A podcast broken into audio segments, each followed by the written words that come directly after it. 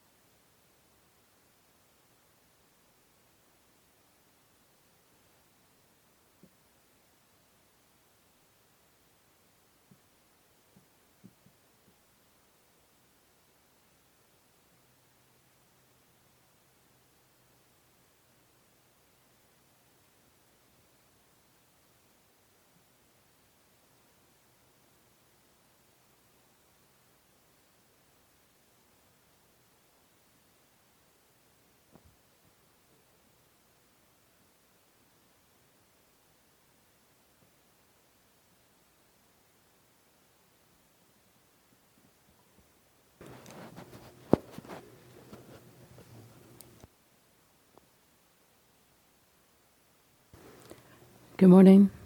Can you hear me in the back? Yes? Good. Okay. So, um, I'm just going to set up the context so you know what to expect. We're going to do a little bit of warm up and then a little bit of Qigong. And then we're going to end up sitting and talk about, a little bit about posture. Then I'll pass it on to one of my colleagues. This morning we have the opportunity to really go into the first noble truth, which is really mindfulness of the body.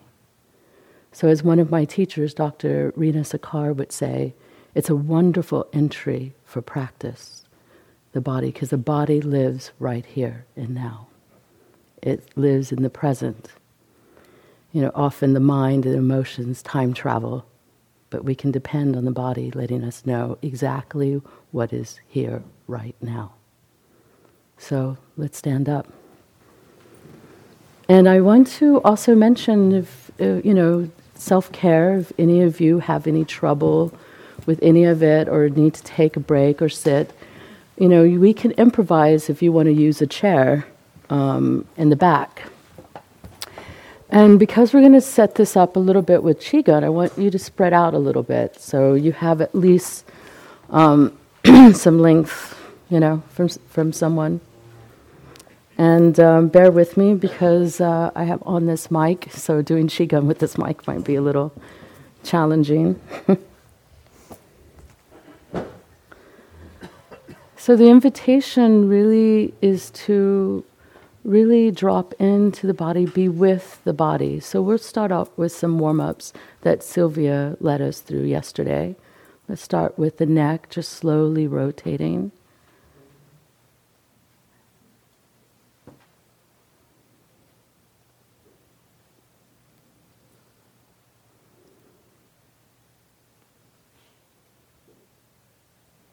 And as we're moving through these movements, I invite you to, as what Jack often says, bring in the kind witness.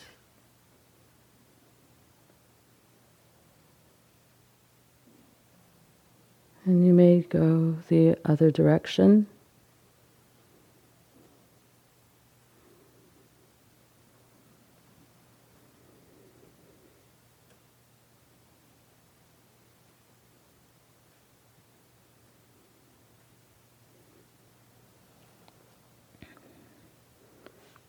And then come back to stillness. I want to invite the mind to hold two qualities one that is alert, and another cultivating stillness through movement. So then bring, raise your shoulder, drop. Notice how it feels.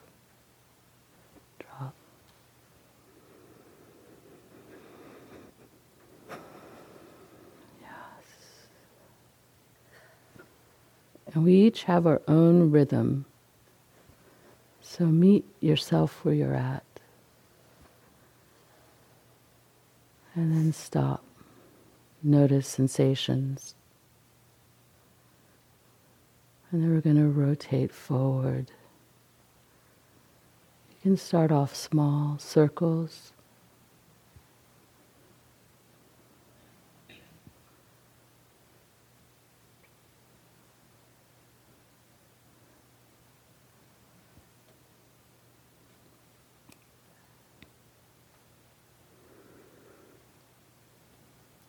Without judging, just notice the sensations.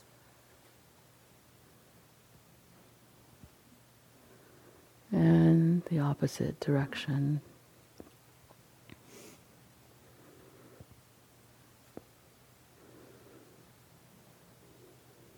You may have a little dukkha, what we call dukkha, dukkha hatha, which is dukkha with pain or mental pain as we move. Just notice.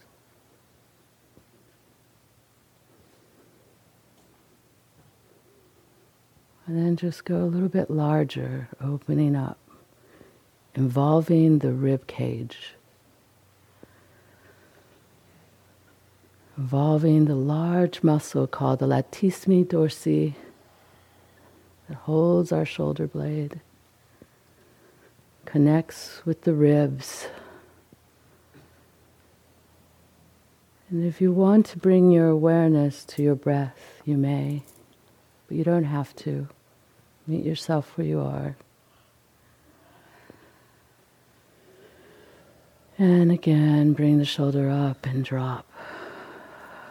And you can make sound exhaling. The beauty of mindfulness is it is a practice of purifying, purification. It purifies the mind, purifies the body. So now, just want you to bring your hands up and just do your wrist. If you need to hold it, sometimes we need to hold so it's more stable.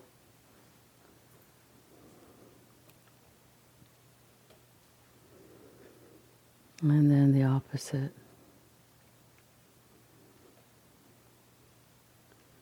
Allow your awareness to rest in this movement.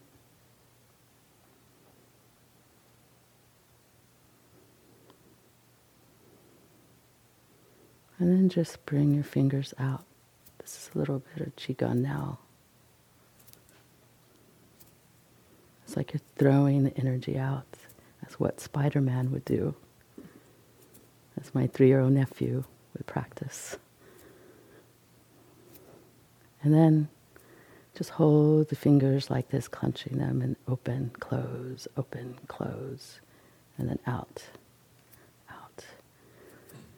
Notice if your extremities are cold. Trying to get the chi moving in here. And stop. Now we'll do as Sylvia did with the elbows. And again, like mindfulness, just bring your awareness to the actual movement.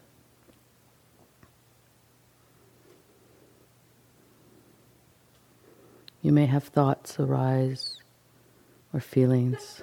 Do the opposite now. Just notice them. As you were taught yesterday, just noting motion, sensation.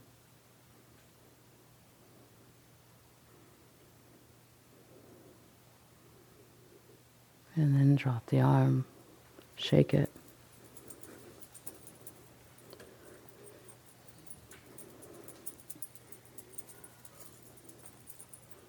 And then again, up and down. Move the arm. Feel the aliveness of this arm. And then stop. Notice in sensations. And now I do the other arm, starting with the wrist.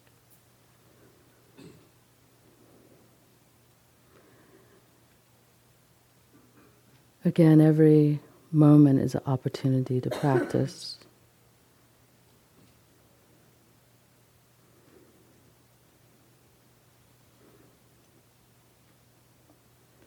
And then the opposite way.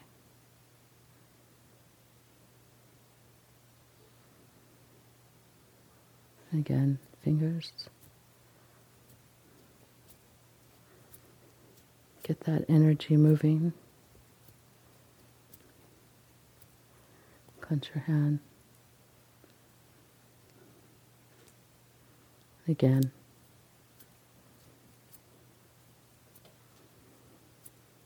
And then moving the elbow.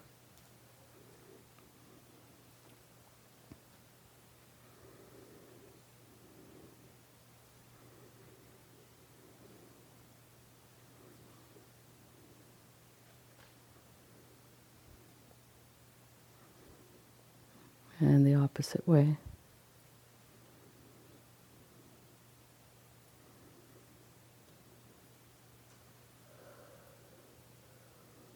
And bring the arm down, shake it. And then up, down, up, down, move it. Now move both.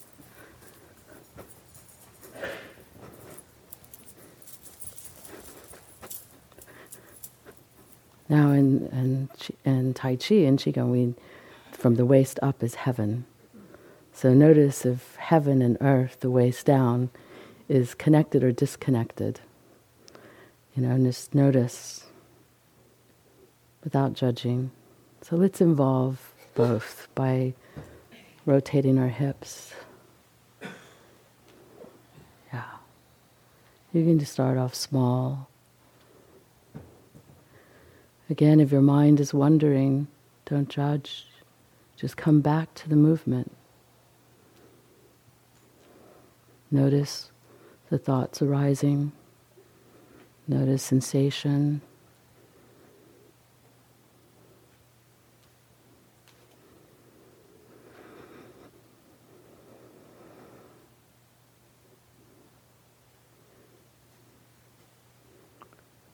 And the opposite way. And maybe a little larger.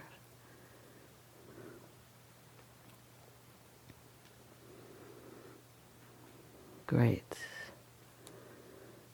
So I'm going to incorporate a little bit now of Qigong. So what we want to do is feel, first of all, you want to feel the root of your feet, just like in yoga, the four corners of the feet just be rooted. And you don't want, you want your knees slightly bent. So you're kind of like a tree trunk. Your tailbone should be tucked in a little. In Tai Chi, that's very important that the knees are not locked in and that the pelvic tail is slightly in, tucked in, so that you're kind of stable. So if someone were to come and push me, I can feel I won't easily be pushed out of this posture. So be a tree, sink in, feel the nature of who we are through the metaphor of the tree. We have a commonality, we're both living beings. So feel the root of your tree trunk here, the pelvic, sinking down. And then you can go back and forth, just noticing where your balance is.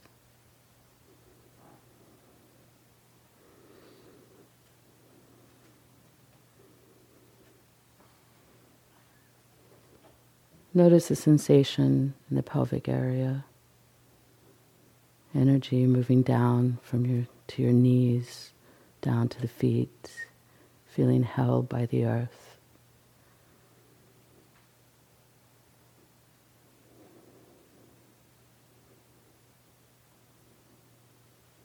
And then just come back to stillness. Notice any thoughts arising any sensations or discomfort. Again, we're just noticing, not judging, not fixing, just being with.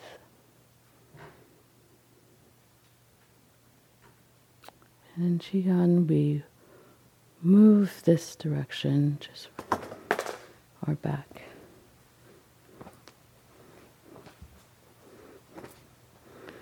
Kind of, you can almost like sometimes you see, you know, some people doing this, hitting the back of their kidneys, waking them up.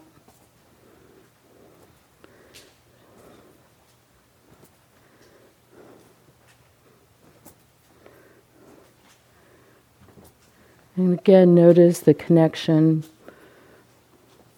between your torso, your pelvic, your feet, Notice the alignment of your spine. There's no right way or wrong way. Just be gentle. Okay, and stop. And what you're going to do is just raise your hand a little like this, then bring it down.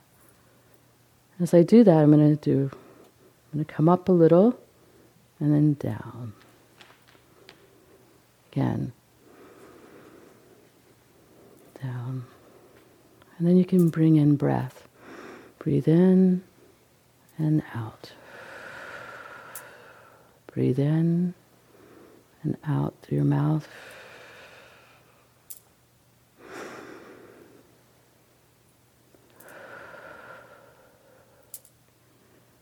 And then you're going to pause. And then with the next movement we're doing is we're just bringing, like we're moving clouds.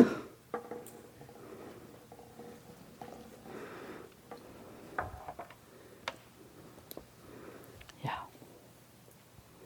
And then one arm goes up, and as you turn, the other goes down. And you want to you want to be able to let me see if I can demonstrate this. So if you just watch for a second, so there's no it, it goes together. The pelvic is always moving when you're moving. So if I'm moving this way, it's like this. And then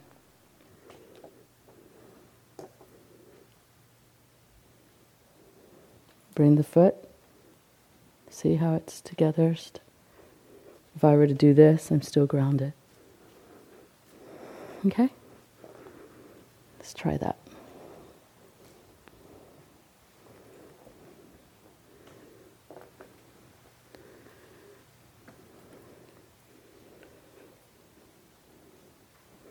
With this movement, it's an invitation to really create stillness with the mind.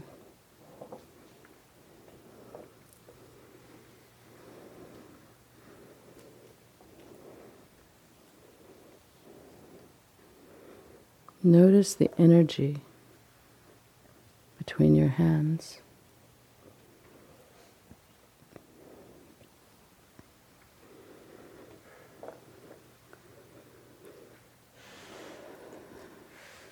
And then you can come and stop. And we'll just raise again.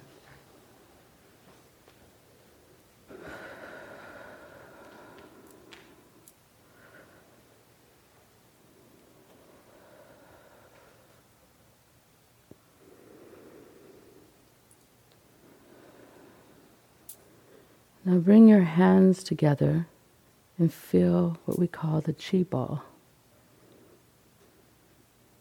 You can bring them closer if you want to feel the energy between your hands.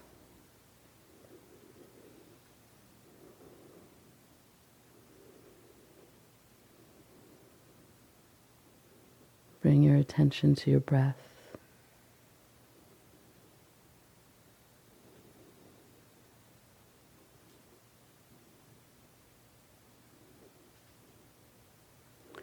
And with this chi ball, what we're going to do, just bring it towards your face.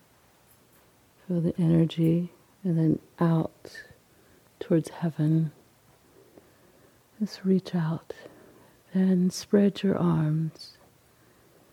And then we're going to pick up the chi from the earth and bring it upwards towards the heaven, out.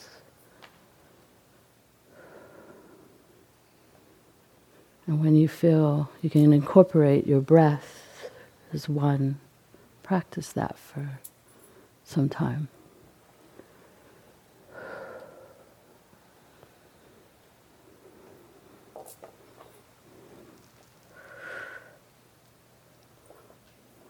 You may notice sensations in your leg or fatigue. It's okay, just note it them sensations arising.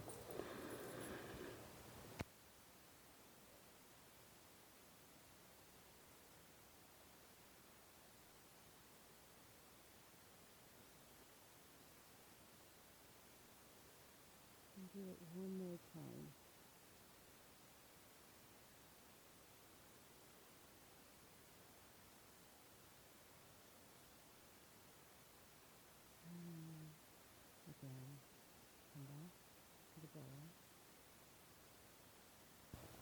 Thank you. And then we're just going to do again.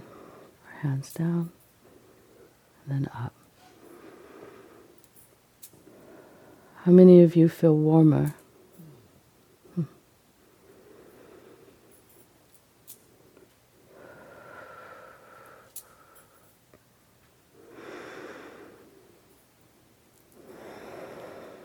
We're feeling the aliveness of who we are each moment. Recognizing that we are living beings, and every moment is an opportunity to feel alive. And then let's just go back.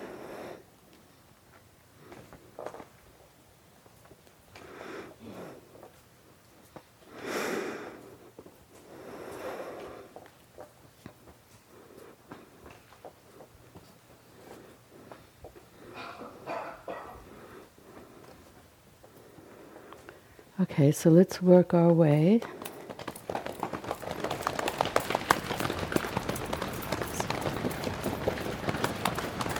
And then just come up.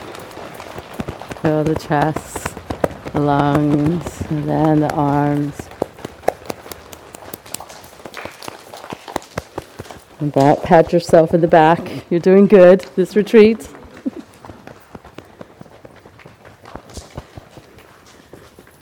Kidneys.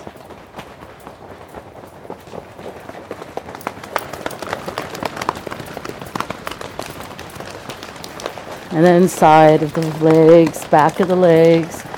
And if you want, you can also use your hand like this. Put it in the fist and just go down.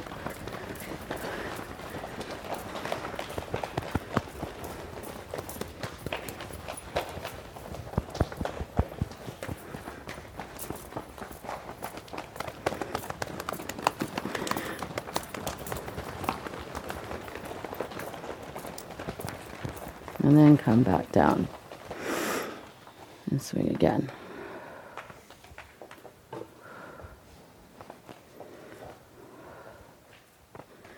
And notice your breath right now. Is it shallow? Is it long breathing? Is it rapid? Without judgment, just notice. Notice the state of your mind at this moment thoughts arising, or you simply hear.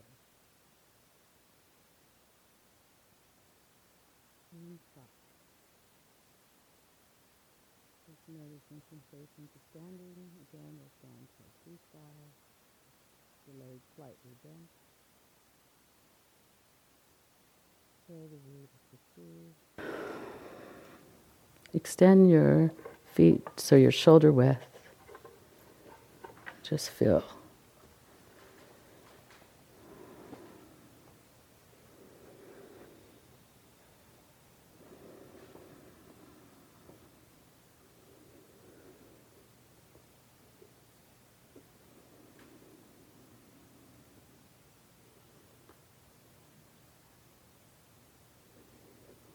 And just drop your hands.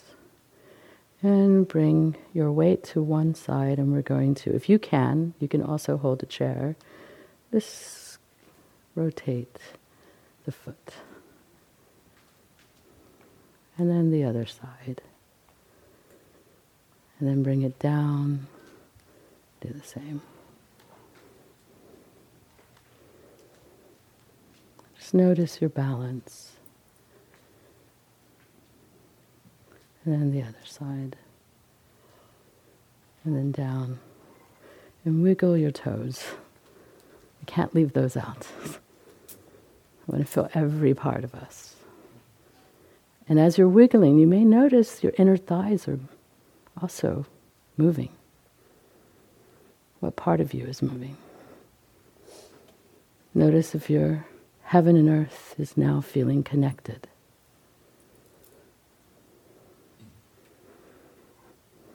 Great. And just stand for a second with your knees not locked. Kind of allowing the earth to just hold you.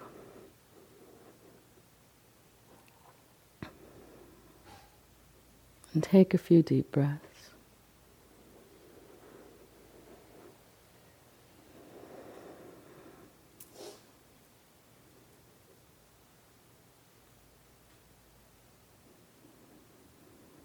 Notice how you feel standing.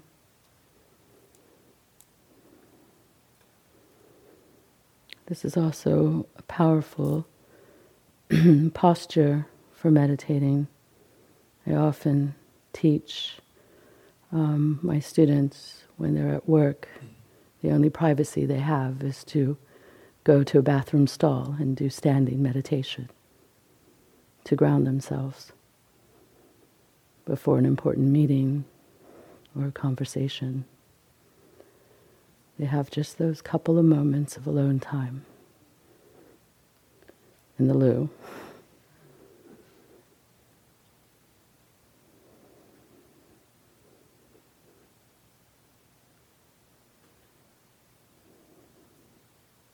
And before we sit down, bring your awareness to the transition of us from moving and standing to sitting, and be with each movement.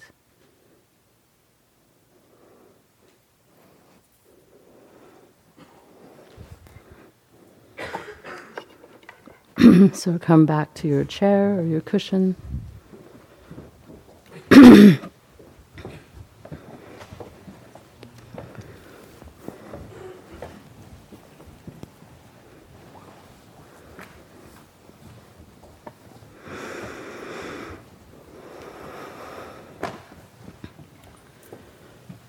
So there are formal ways of sitting that are more comfortable.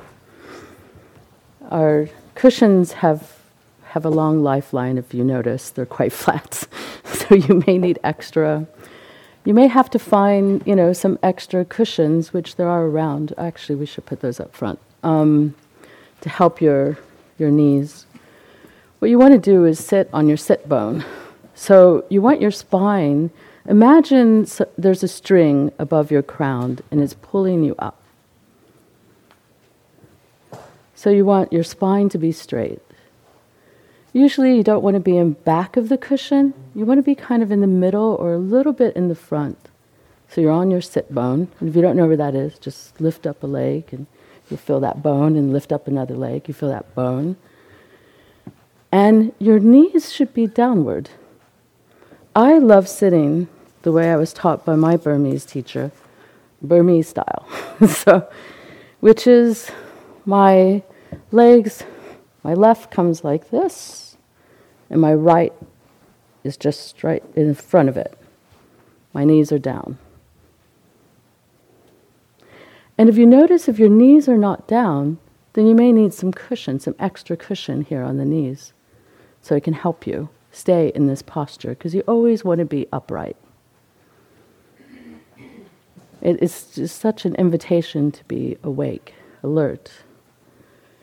And if you're sitting on a chair, you know, you want your feet, you know, planted on the ground, not crossing, just with your foot, both feet on the ground, and your hands on your thighs.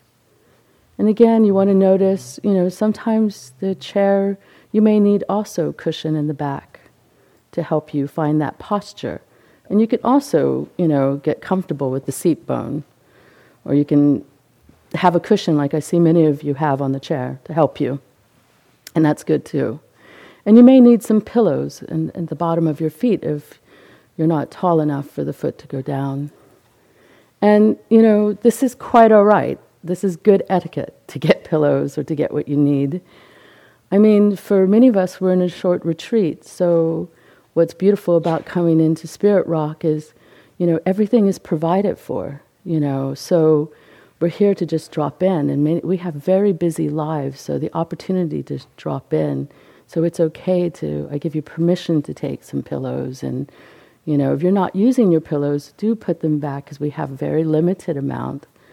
And we want to make sure everyone has their posture, meets them where they're at. So, you know, shoulders should be back. So when you think of it, it's you know it's not the army military kind of shoulders up and back. You, when we did the rounding forward, just bring them back and down. Your elbows can help support that by being just right. You know, it's kind of a nice little weight. that anchors it down right. So your shoulders are back. So you're not hunched over. You're open. The heart's open. The ribs are open. It's easy to allow breath to come in and go out. So, this may take time to find the comfort of your own posture, but really the fundamental um, principle for a good posture is to have your back as much as possible upright. So that string works for me. And um, the tailbone sitting on the cushion works as well. It allows you to feel, well, what does that feel like? And sometimes we've been so used to sitting a certain way, it may take time to develop that.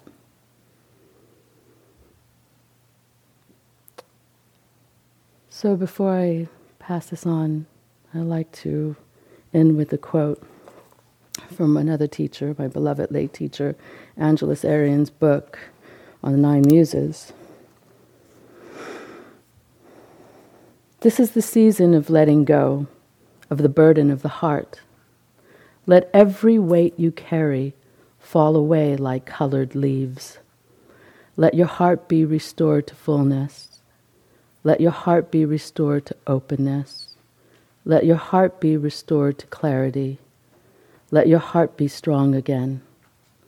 This is the season of letting go of the burden of your heart. May they be compost for new growth and the renewal of your indomitable spirit where the land shimmers.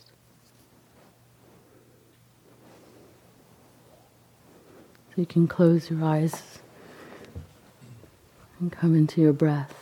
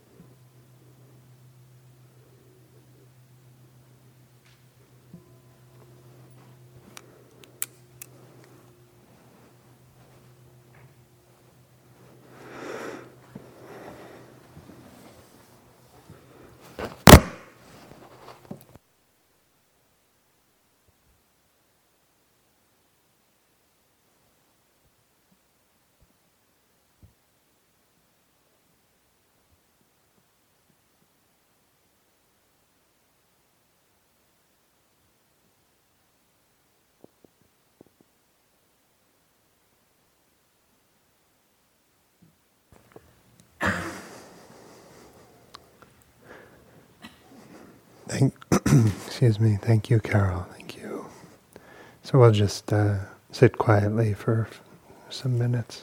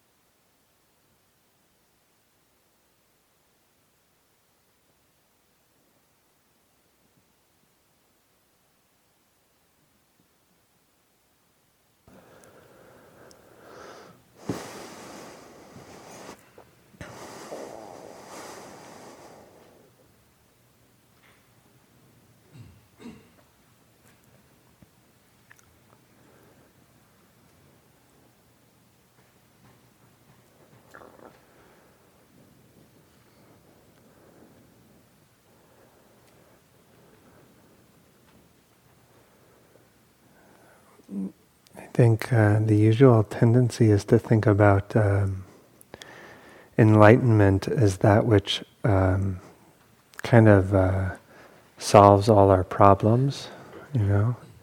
It's like, here I am, I'm this hot mess, and I gotta find some solution to my pro- pro- enlightenment's gonna actually resolve the problems, you know?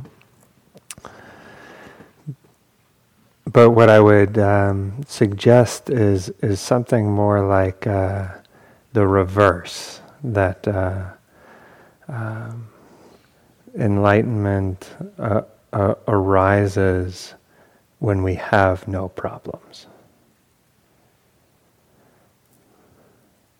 When there are no problems in the moment. So, what, what does that mean for there to be no problems in this moment? Well, it doesn't mean that um, the First Noble Truth is banished, or it doesn't mean that uh, there's any less urgency in our kind of um, commitment to to healing the world, addressing the the suffering of the world. But it means that in this moment there is uh, zero friction with experience. That's what we could say for there to be no problems. There's zero friction with experience. And this is really that the kind of fruit of, of letting go. And sometimes it's very obvious what we're holding on to, and sometimes we actually feel like we've let go, but we're secretly h- hanging on to something else, you know? And what what I, I want to suggest is that that letting go becomes uh, more and more of a path um, to uh, Sila Samadhi Panna, what we've been talking about all along, that letting go is a path to uh, kind of wholesome ethical engagement, that it is a path to uh, the, the, to wisdom, to panna, and it is a path to uh, the settling of the mind right? That when we're actually not uh, creating friction with the moment, it um, there's there's nothing left for the mind to get stuck to, for the attention to stick to. And so it starts to feel more and more natural just to to settle into the kind of natural empty peace of the moment.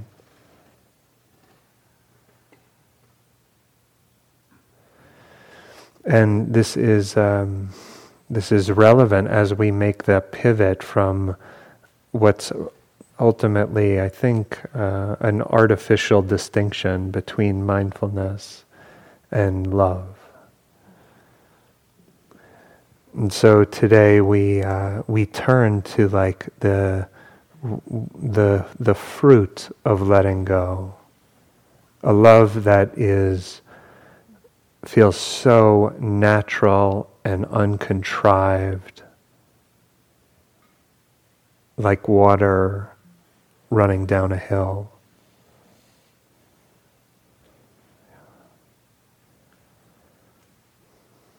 And this is not something we actually have to manufacture in the house of self.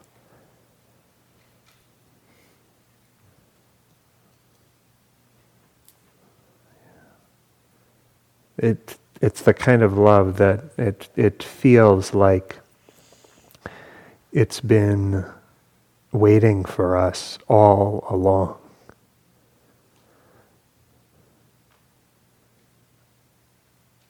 And it feels like the most authentic expression there is. It's the face of insight. It's the face of letting go.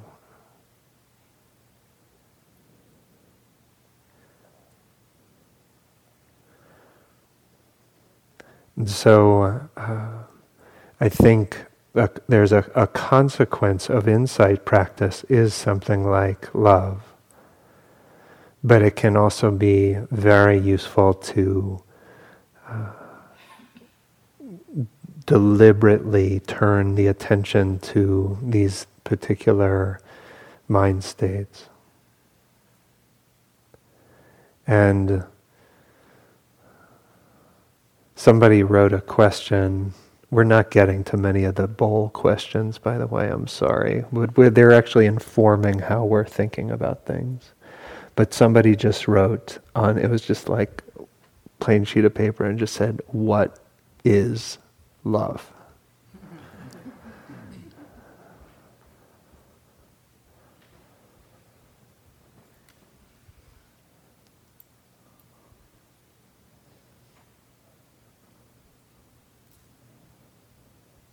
That's a beautiful question.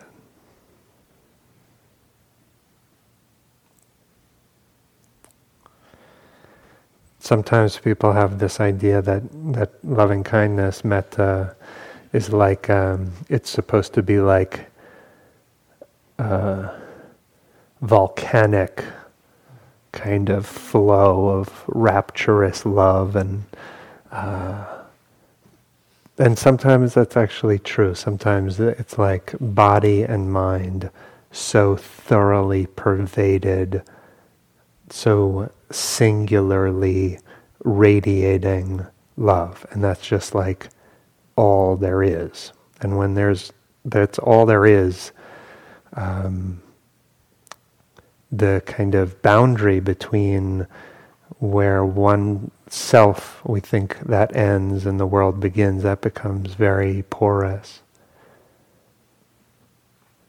But that's not the only expression of metta. Uh, there's also the expression of metta. Somebody said, um, describe the metta of a particular monastic, and um, they said they felt his metta as if it was a light from distant stars. And the practice itself, the practice of metta, which we'll talk about, and, and, and Sylvia has been uh, uh, kind of instrumental voice in uh, kind of expressing the, the power and beauty of it over the years. The, the practice of it is, um, I think of it as having at least kind of three ways that it can be, that it can manifest, that metta practice can manifest. And so the first is is as a, a kind of purely a concentration practice. We might use simple, very simple phrases or, or words.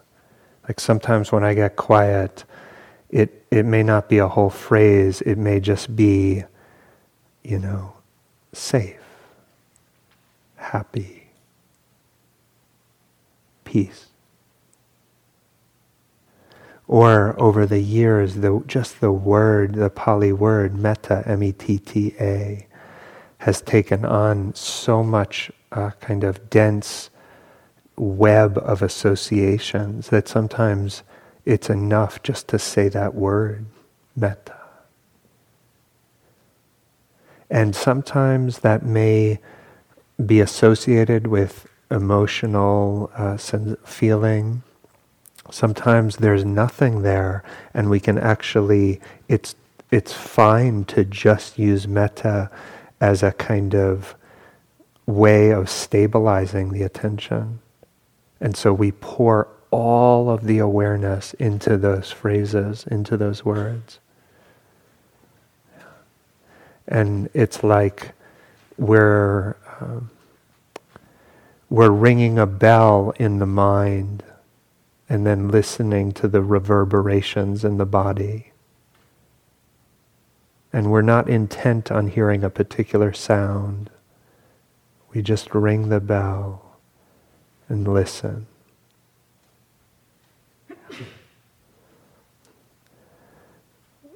So the, this is a, the side of metta that might be a concentration practice.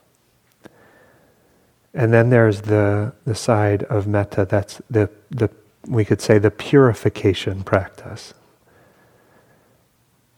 That uh, metta sometimes has been likened to like a, a kind of magnet that pulls the everything undigested in the heart to the surface. You know? So here I am trying to be loving.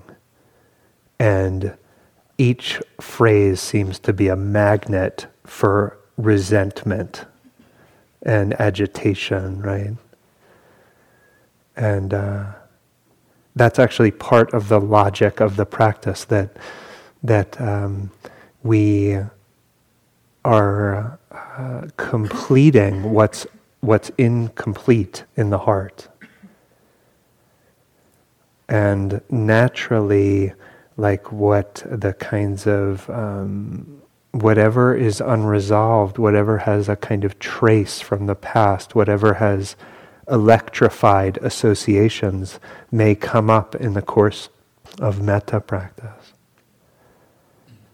And uh, that's not actually a sign that we're doing it wrong at all. It's actually just a facet of the practice itself.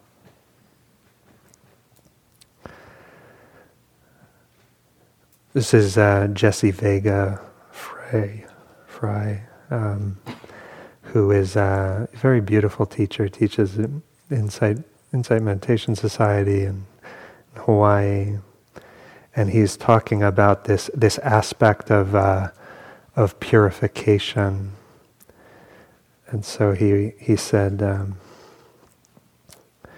in the world of spiritual things, we hear a lot about the present moment.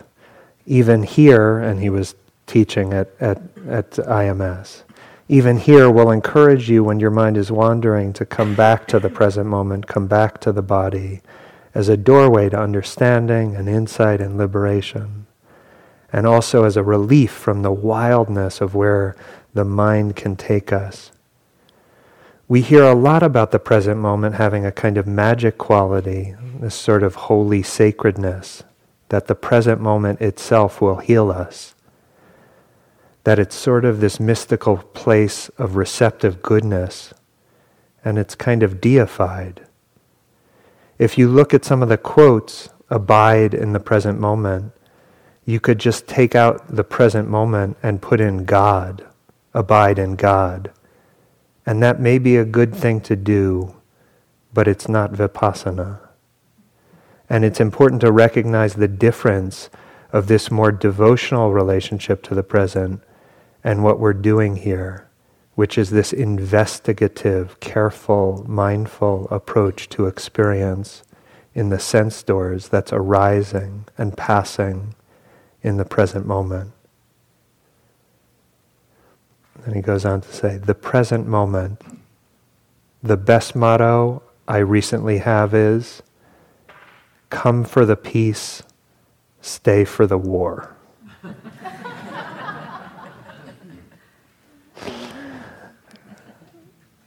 I love that so much. Come for the peace, stay for the war, you know. We fought some wars yesterday, no doubt, yeah. Um, and this is like actually part of the logic of the practice. We have to be willing to find our way through the thicket of confusion and undigested pain. The, the, this is a, this, as is called like the path of purification. We are blessing everything unfinished in the heart with wisdom and love.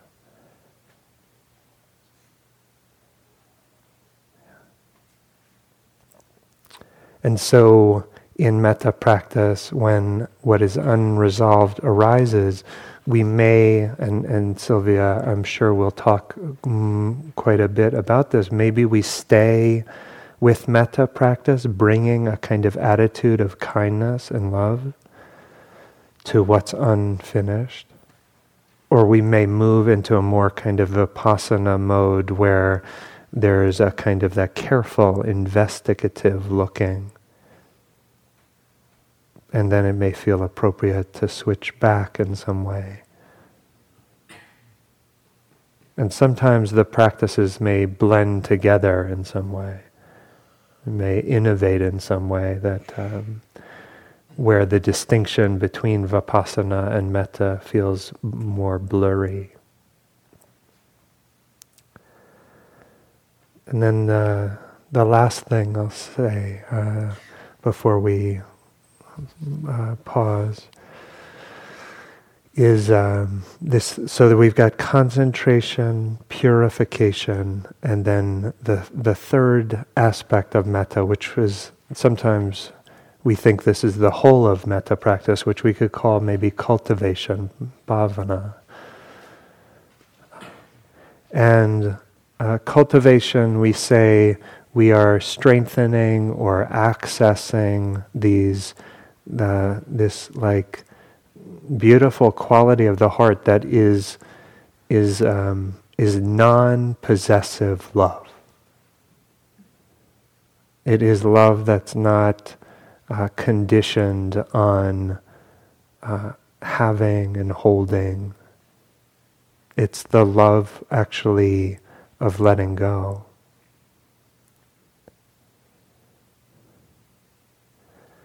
So I saw a, a description of um, of this um, from uh, a writer, uh, Sam Sam Harris, and this was the description of the first experience that led him into a, a whole kind of spiritual path.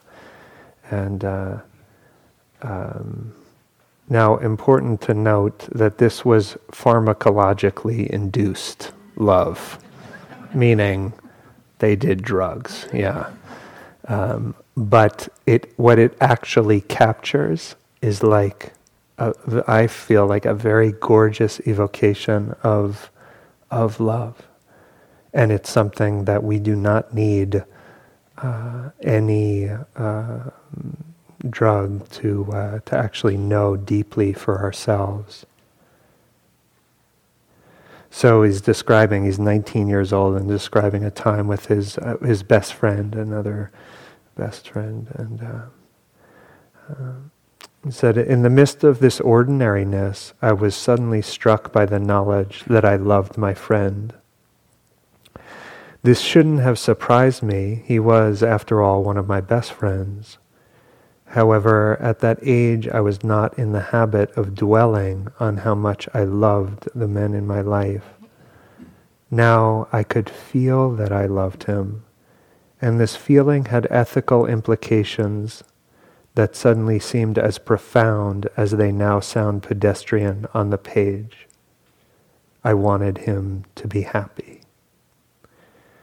That conviction came crashing down with such force that something seemed to give way inside me. Truly wanting him to be happy made his happiness my own. And then came the insight that irrevocably transformed my sense of how good human life could be. I was feeling boundless love for one of my best friends, and I suddenly realized that if a stranger had walked into the room at that moment, he or she would have been fully included in this love. Love was at bottom impersonal and deeper than any personal history could justify. The insight had the character of a geometric proof. It was as if, having glimpsed the properties of one set of parallel lines, I suddenly understood what must be common to them all.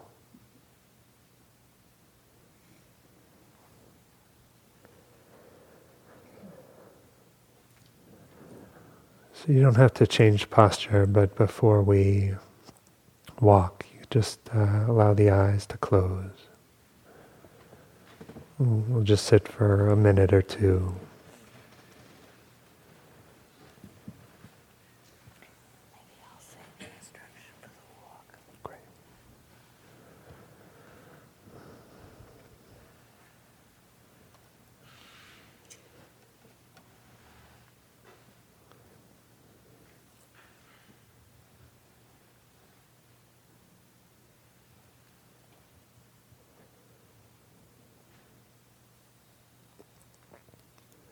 No pressure to manufacture anything.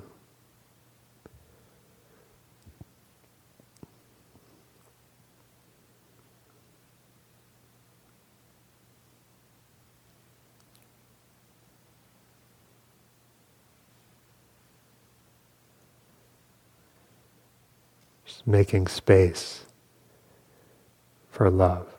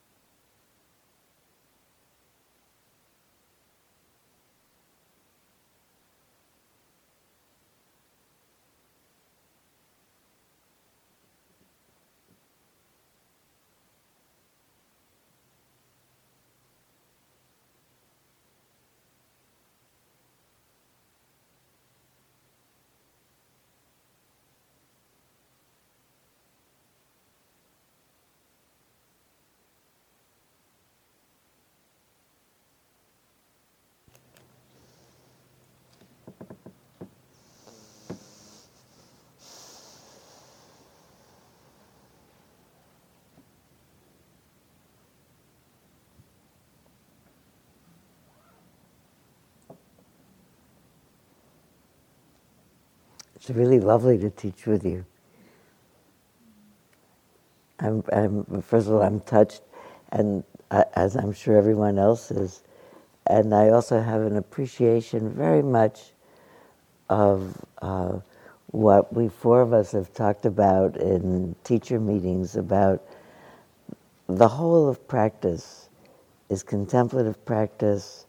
Of course, the, the kinds of silent internal practice that we do and the um, presentation of the moral context, but also in the context of a quietened mind supported by uh, an atmosphere and a context of safety, that you can hear things that you've heard before or maybe haven't, and they go directly in.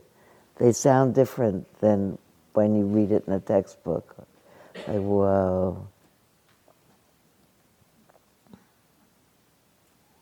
I'm very happy to hear that piece from Sam Harris. I, I uh,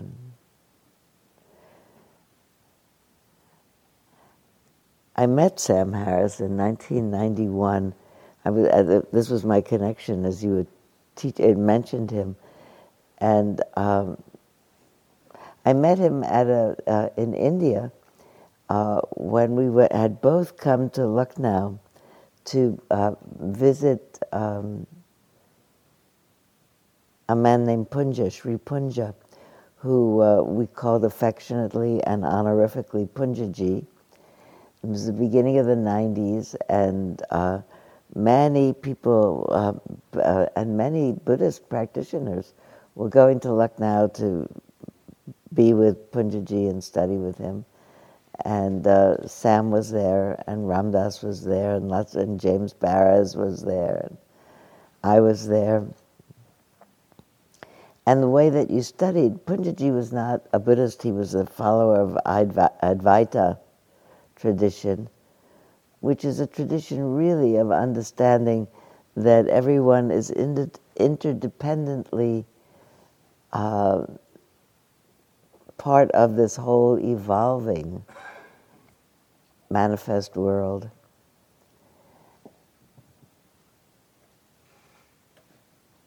And the principal way that he taught was he met with people in his essentially his home so that every day in the morning 30 or 40 people would push into what would be in our home our living room or something it was just a, the biggest room in his house which was a regular house on a regular street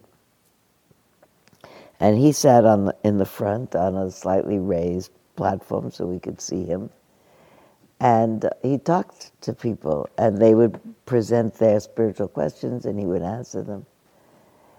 And uh, it was in a, uh, it wasn't a didactic kind of a thing. He didn't have a chalkboard or a. He just talked about being aware of not being separate from all that is. And there were ways in which he said it that just when you listened, you were moved to. Um, at least I was moved to very uh, spacious places in my mind where someone had asked me who are you annoyed at or what are the worries in your life i couldn't have really remembered very well at that point because the general uh, ambient understanding was that presence and awareness of interbeing was really holding us all up and he had an amazing quality of having uh, just regular conversations with people in which you'd really understand something in a new way. And I remember particularly one day where my friend James said, um, I've brought a tape that I want to play for you. He also a cassette tape. This is a long time ago, and it was a tape of a young boy who had been somehow uh, at a very young age, seemed to be spiritually quite wise. And this, this boy was talking on the tape in a very uh, wonderful way. Uh, remember, I said the other, I, I think I said it here, about the Dalai Lama saying, I am the cause of most of my suffering because of the habits of my own mind. Did I say that here? I hope so. Okay uh, this boy was saying some really extraordinary, wonderful things. I don't even remember who, because it didn't last. It was a thing that was going around at that time. He was a real boy and real insight. And uh, Punja couldn't understand it because the English was somehow in a tone or a dialect that he couldn't get it. So that James would replayed it, and he played the tape, and he'd play a little bit, and then he would articulate in clear English to Punja. So everybody was paying very special attention, James and Punja, and all of us sitting there. Everybody really attentive. And he did it word by word and phrase by phrase. And then he came to the end of the boy's recitation, which was very moving, and it ended the tape, and Punja burst into tears and really crying. And all of a sudden, you don't know what to do. First of all, the guru is crying. Second of all, James is obviously a little concerned that he has brought the guru to tears and inadvertently, and and he cries, cries, cries for maybe I don't know half a minute, a minute, and he takes a breath, He looked around at the whole group and he said, Tom, did you manage to get your tickets to Dharamsala worked out yesterday? It just, it came up in him a flood of present awareness and full response, and then it was gone. Tom, did you get the tickets to Dharamsala? And it was so moving in terms of being completely available in this moment and then not not clinging, not just where you started today about letting it go. The ability to to really respond. I, I think I'm glad you reminded me of it with Sam because that's really that was where I met him, and that what caused me to remember that whole story. But it makes a wonderful point about that really love, I think, and we were so moved by both of those interactions, was the ability to be totally there with somebody. Totally there. Totally there with James and cry. And then, okay, finished. Tom, did you get your tickets to Dharamsala yesterday? And both of them were of equal, you know, concern. Did you work it out with the ticket office? So it was an example of that we think of love as uh, we've used it more with um, kind of a Valentine kind of a thing or special love. But the love, the love that's a, really a manifestation of total presence, which is the same in a certain way. Uh, total presence is the inverse of total self preoccupation. It's really not preoccupied with self. The self disappears in that moment. And your being moved at the tape is fully meaningful to me. And your getting the tickets to Dharamsala is also meaningful to me. To be there fully in life. It really, it's, I'm glad I reminded because it's really the whole uh, of all purpose story. But this is not to rise you above life, but in the middle of life, to meet it all the time. And that where the love manifests is in the, the connecting between what seem to be different lives. That uh, that's not a new thing to say. That, but connecting is really what matters. Other people have said that too. In different, in whole different categories, in whole different traditions.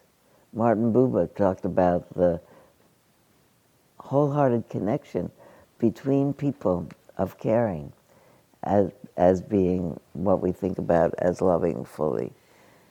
Because the you disappears and it's just we. And you look around at we and you realize that is not only it could be me, but in a certain sense it is. And then I just had the, the image. In a minute, we're going to move into an exercise, particularly on that, of when we start to talk about metta practice and loving all beings. We will work on the sutta together later and we'll talk about it. But it talks about, there's a, a line that says, wishing in gladness and in safety, may all beings be at ease. I think that's really probably the most radical line of all, all beings, omitting none. So that's pretty clear about omitting none. And people really think about, well, wait a minute, but, but it, does, it means it doesn't matter the being. It, it, it, and there are some people who are really doing terrible things in the world by any kind of a rational thought. But to be able to see all beings as in their own way, maladaptive and uh, un- unwholesome as it is, doing the only thing that they can do. And some beings needed, needing to be taken care of, and other people needing to be something else. But but all beings trapped in creation. If we didn't know stories about people, it would be easy to wish well for all beings and say, everybody just like me wants to lie down in peace and wake up in peace and feel safe. But then you think of so and so or so and so. You know, I think that one of the reasons that people maybe uh, maybe one of the reasons that people like those animal videos so much of baby dogs and baby puppies and because you, know, you don't have stories about them and they just look cute and you think you know creation is marvelous everybody has their own favorite one i like the one with the baby elephant under its mother and but people to say i watch those because they make me feel happy and i think they make us feel happy because we see that what motivates all things in creation is to be safe and give safety, you know, and we feel good when we see it. I wonder if if we could manage to see all beings in the world, all human beings, as babies, could we possibly, as a country, do a war on anybody if instead of thinking that's full of X kind of people or Y kind of people, if we thought that country is full of babies? It's just a country of babies sitting there. Could we do any? I mean, what would you do? You'd run over and take care of them. And they, all of them are babies that are at a certain age now. And babies who now have names and histories and stories, and we have stories about them. But they started out babies, just like us.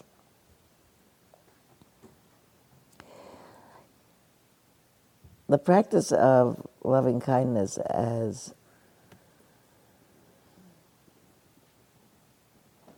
as we've been saying, as I have been saying for, for a long time, and will continue to say, is a variation of the theme of mindfulness. It's mindfulness of the presence or absence of goodwill in our hearts and minds.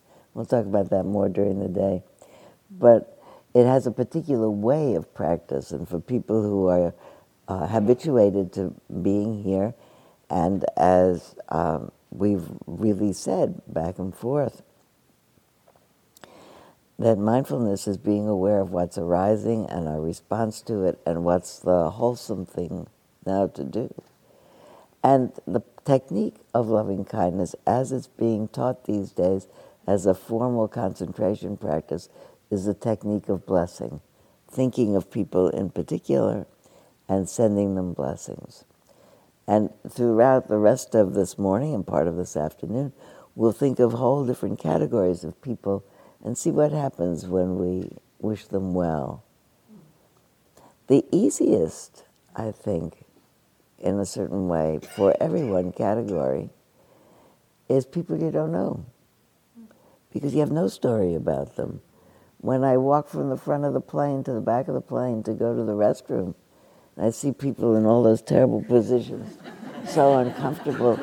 And I think to, and I feel really my heart goes out to them and people with a child sleeping on them, you know, and everybody's asleep, and everybody, and somebody's trying to mollify a crying baby. And you don't think, I wish some of these people a better flight than other people, you know? It's all the same flight. May we all get there. May we all get there well. May they all calm down. May it not be terrible. And it's a pleasure to think that about them because while I'm thinking that about them, may, may you be peaceful, may you be happy, while I'm thinking that about them, I'm not thinking the alternative soundtrack inside. What am I doing in this plane? You said a year ago you weren't going to fly anyplace anymore. Here you are. You're way too old to be. It was really a stupid decision. All those things that are some of my tape library that I could play. But instead of that type library, if I play, look at this woman. She's got a three year old sleeping next to her and a six month old sleeping here. It's amazing. Good for her. May she get there well. You look around, people you don't know. If someone told me the people on the left side of the aisle all voted the way that you did, and the people on the right side, they all voted the other way, I would not wish that the plane would tip one way and not the other way. And, and that, you know, that everybody should get there well. It's not a problem. Uh, on the way there, if I see someone who's a particular nemesis, and I think to myself, ah, look who's on this plane, whoa. But still, I want the whole plane to get there well because I'm on it too. so, really, this is not about arm wrestling the mind into a stupid haze where it just goes around saying, May all beings be peaceful and happy and peaceful and happy. And it doesn't know what it's saying. It's may all beings be peaceful and happy, and it knows what it's saying. We are all in the same boat of having bodies and minds and kin and people we care about and ideas we care about, and we are all vulnerable and subject to loss. And it is that awareness of everybody's in this boat, and, and the boat, and, and, and only for a limited time, and everybody suffers. Even so, oh, that person, uh, everybody is suffering. Certain people's circumstances are more painful than others, but everybody's mind suffers. And it's really out of that awareness that that genuine kind of love. I was thinking that Sam, notwithstanding the pharmaceuticals in that in that particular story, the pharmaceuticals erase the stories. You know, when you do the pharmaceuticals, among other things, I mean, everything gets more interesting. But uh, but the, you don't remember who you don't like. You know, I often say to people, "What if, what if this glass of water had an herb described in it, dissolved in it, which is a uh, trans- colorless herb. But if you take a sip of this, you will forget every grudge you ever had. How many people are coming up to get a sip? Not everybody. You don't want to embrace every grudge you ever had. No, really? You having fun with that grudge? I don't want don't want to forget. I don't want to have amnesia. I want. I, I, I mean, I want to remember who I shouldn't hang out with because they do not good things. But I don't want to have it in for them because the part that has it in for them is painful for me. Anyway, for the next uh, 25 minutes or so, 30 minutes, so that you have time to both walk and take care of all the other needs that you might have. Let's do the walking around the room or the hall or the walking room meditation. In both of all three of those places, there'll be enough people around, not just you. Take a walk where you feel your body and you feel your body moving in space you can do that for the first little bit as you're walking. I always think I'm an antenna and I'm walking along like like the deer out here or the turkeys.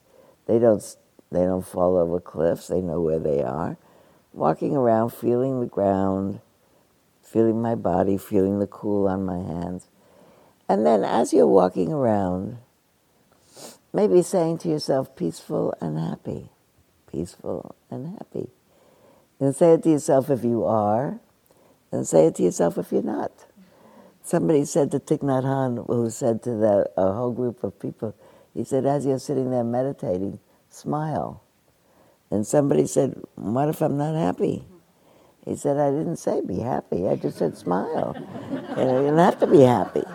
You know, the, the smile is just your face relaxes. Maybe you'll accidentally feel happy if your face relaxes. But it's brilliant saying to yourself peaceful and happy, peaceful and happy doesn't mean ta-da, I'm peaceful and happy, but it means peaceful and happy is a mind state. And I could have it right now and worry my worries later if I want to. But if I don't need to do it right now, peaceful and happy, peaceful and happy. In the course of this 30 minutes, I'm making it longer and longer because I'm saying so many things to do. In the course of this 30 minutes, allow yourself to look around the room, not to establish a deep and meaningful eye contact with somebody, but to see somebody that you haven't seen before or that you don't know. You don't know anything about. You can only know what you see. And you're saying about yourself, peaceful and happy, peaceful and happy. Think for them. I hope you're peaceful and happy. I hope you're peaceful and happy. May you be peaceful and happy whatever you feel like saying, that's a sweet thing to say that you would say for yourself. So you can say for you, peaceful and happy, and for them. I, I like to say tranquil and relaxed, tranquil and alert. Actually, that was my big one last year, tranquil and alert. I did that for a lot of months. Tranquil and alert, if I was and if I wasn't. Because then it reinstalls it and causes it to reemerge. Is that all? Make sense to you? Yourself and other people that you don't know. If you see somebody that you came with or you know or that you love very much, it doesn't mean you can't wish them well also. But particularly, look for people that you don't know anything about. And in that half hour, take time to take care of everything that you need. And we'll be back here at 10 past, wait, wait, 10 past 11 and then we'll practice sitting down.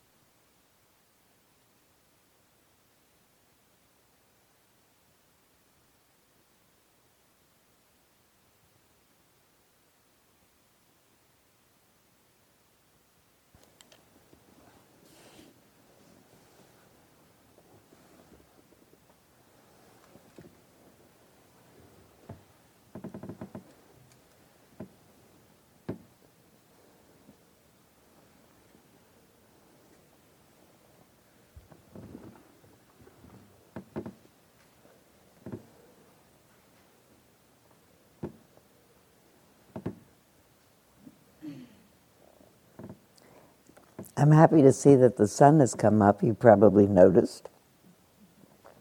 And it reminded me that um, I, I, I've been mentioning all along that I've had these particular practice mantras that I said to myself at different times to keep my morale up and my courage up and my determination up.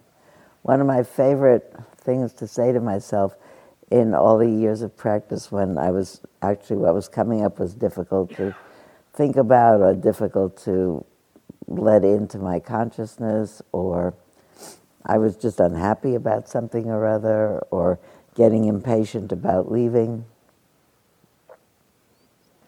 I would think to myself about that current state of mind. I'd say to myself, any second this is going to change. And I was, and when I see the, the, uh, the weather, I think about it that way. Anything, every second things change. What did Joseph say as those first, thing? what did he say about change always. What was that first thing you said? He said, "Oh, anything can happen anytime." Anything that can happen anytime. I wrote a the I wrote a book about Buddhist practice. The first book I wrote, I wanted to call Albuquerque Mind, because I was teaching, I guess, a lot in Albuquerque in those days. In Albuquerque, the weather changes every 10 minutes. You sit down in a room like this, it's beautiful like this, you open your eyes, 30 minutes later, it's snowing. Then you look at the snowing, then you close your eyes again, you open your eyes, and it's blowing. Then you open your eyes, and it's something else. And I wrote about that somewhere in the book about the mind states are completely uh, uh, ephemeral. They're like made out of air. One minute this, one minute that. First it's this, and it's that. So I called it Albuquerque Mind, and the publisher said, the whole book is fine, but we have to change the title. Nobody will get it. It's too complicated. So then uh, I said, okay, I want to call it I Changed My Mind. because that's a very like in thing to say. Tricycle used to have a change your mind day every day, Tricycle magazine, every year in Central Park. Let's call it I changed my mind. I said, nobody's going to like that either because they're not going to get it. What's the name of your book? I changed my mind. So what did you change it to? No, I changed my mind. Anyway. So they, they made up the title, It's Easier Than You Think, which is not exactly true. It's, uh, but it was very, very attractive to people because they liked the idea of easy, easy. I said we could put a subtitle called It's Harder Than You Can Imagine. You know? change your mind state, you know, change your change your attitude. Mind states are pretty easy to change. Someone calls you up and say, "Hey, good news! I just got a great job. I fell in love. My health screening came out perfect." You feel great. And then someone calls you and says, "Hello, ma," and then you feel ungreat. So, somebody amongst all these questions that you that you've been sending and I'm saving and we plan to really address all of them before we're finished somewhere or another. Somebody said, I understand about non grasping and non attachment, but what about with my child? So I just want to start out this talking about loving kindness. That there's a line that everybody relates to, as just as a mother would give her life to support her child, her only child, just so should we towards all beings boundlessly open our hearts that um, that image is based on the awareness that built into human beings is the impulse to nurture and to nurture their own. That um, Sam's awareness, when he realized how much he loved his friend so infinitely spaciously, was that all beings had that awareness. And I think to myself, we have it towards our kin, and we easily lose it with past the kin and other people. But having it towards all beings out of the awareness that they love their children as much as I did do. It's not the same ever as one's own kin, I think, just because neurologically we're connected to our family. But we have the prototype for that kind of selfless love.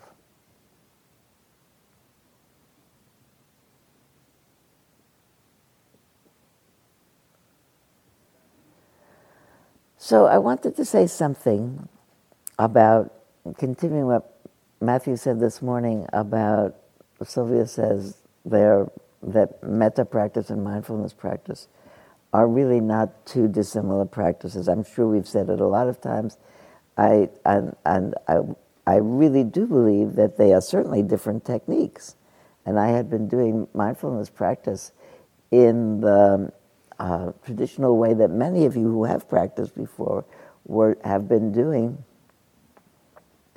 for 10 years before I learned this particular practice of bringing to mind systematically uh, everyone in my life that was in my life proximal to me because they're kin and, and, and, and community, and distal to my life just because they're doing this trip on this planet with me.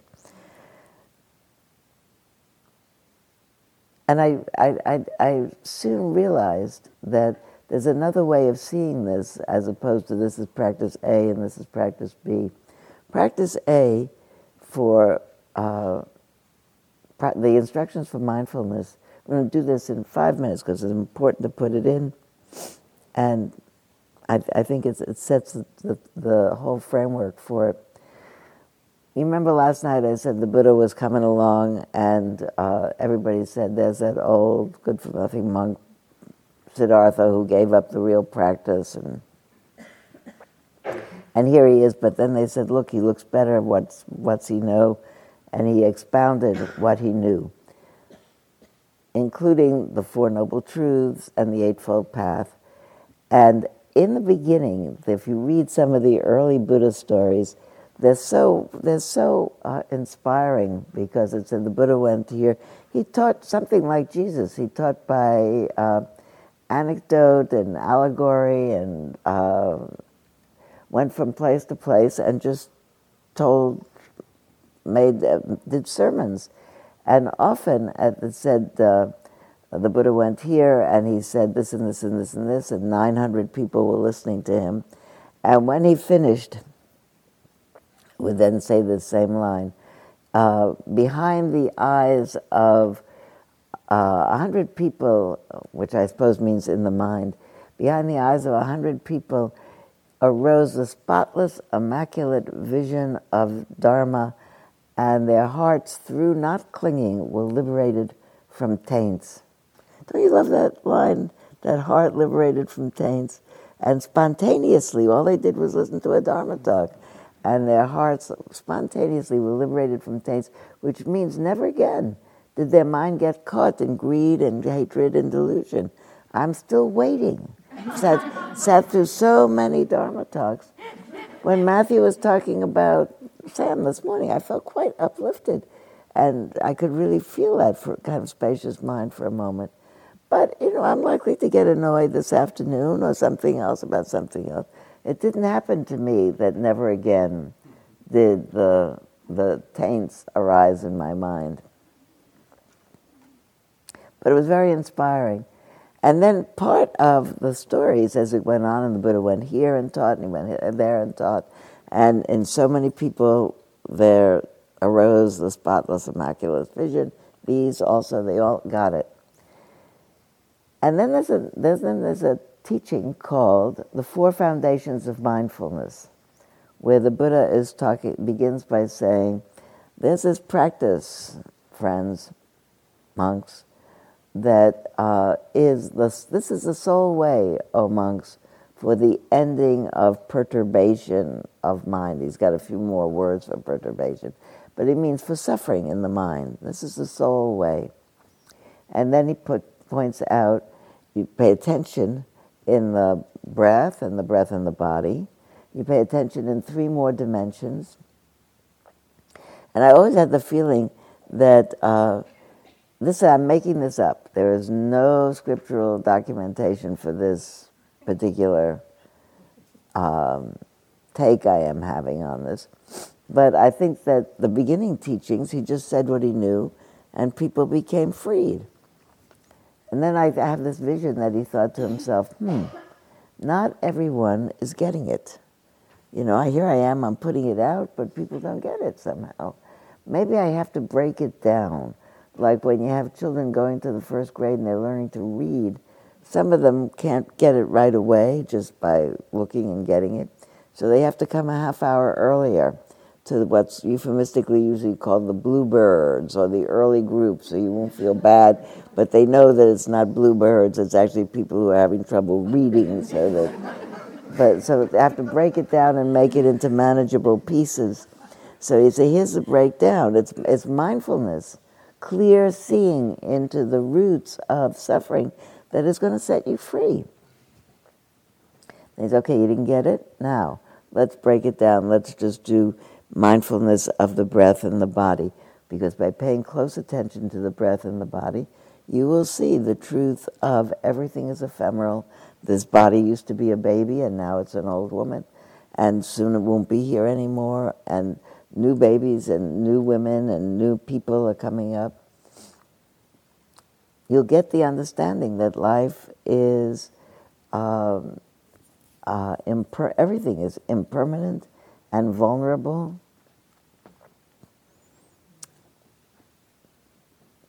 Undependable in terms of being a source of pleasure, because we're pleased and then we're not, and pleased and not. All you have to do is pay attention to the body comfortable, not comfortable, comfortable, not comfortable. Pay attention to the body, he said. Also, pay attention, that's one dimension of mindfulness. Second dimension of mindfulness is pay attention to the um, uh, the arising of a feeling. Uh, not we talk about feelings by feelings of hurt. He meant a particular thing by feeling. He said, pay attention to the fact that every single moment of consciousness that arises, oh, there's that, there's that. Uh, there's the Rolling Stones playing da da da. Oh, I love that. Oh, I, I, I, where I, I want to listen more of that. Turn up the radio, please or there's the Rolling Stones. Ah, so loud, turn it down. Whatever. We have a particular relationship to what's happening on whether or not it's pleasant or unpleasant to us. But that's really the secondary thing. The first thing is something's happening and it's either pleasant or unpleasant.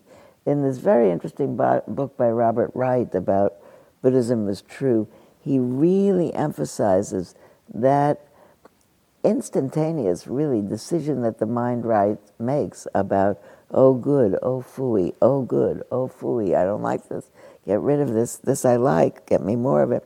And he's saying that our comfort and our really ability to be civilized beings and walk around with other people is our ability to make a little space between I love it and I have to get rid of it so we can think over what's a good thing to do now. Is that wise? This I really like. But wait a minute, it's not mine. If I take it, it'll be troublesome for me. I'll make the other person unhappy. I'll be unhappy. My family will be unhappy. I can like it, but not take it. And we can reflect in between. We can be responsive rather than reactive. Lizards are reactive. Uh, bears don't consider whether it be a good idea to do X or Y. They're very skilled at what they do, but they don't have the dimension of, uh, of uh-oh, how would it be to inhibit this? We have the possibility of this big frontal lobe where we can inhibit ourselves.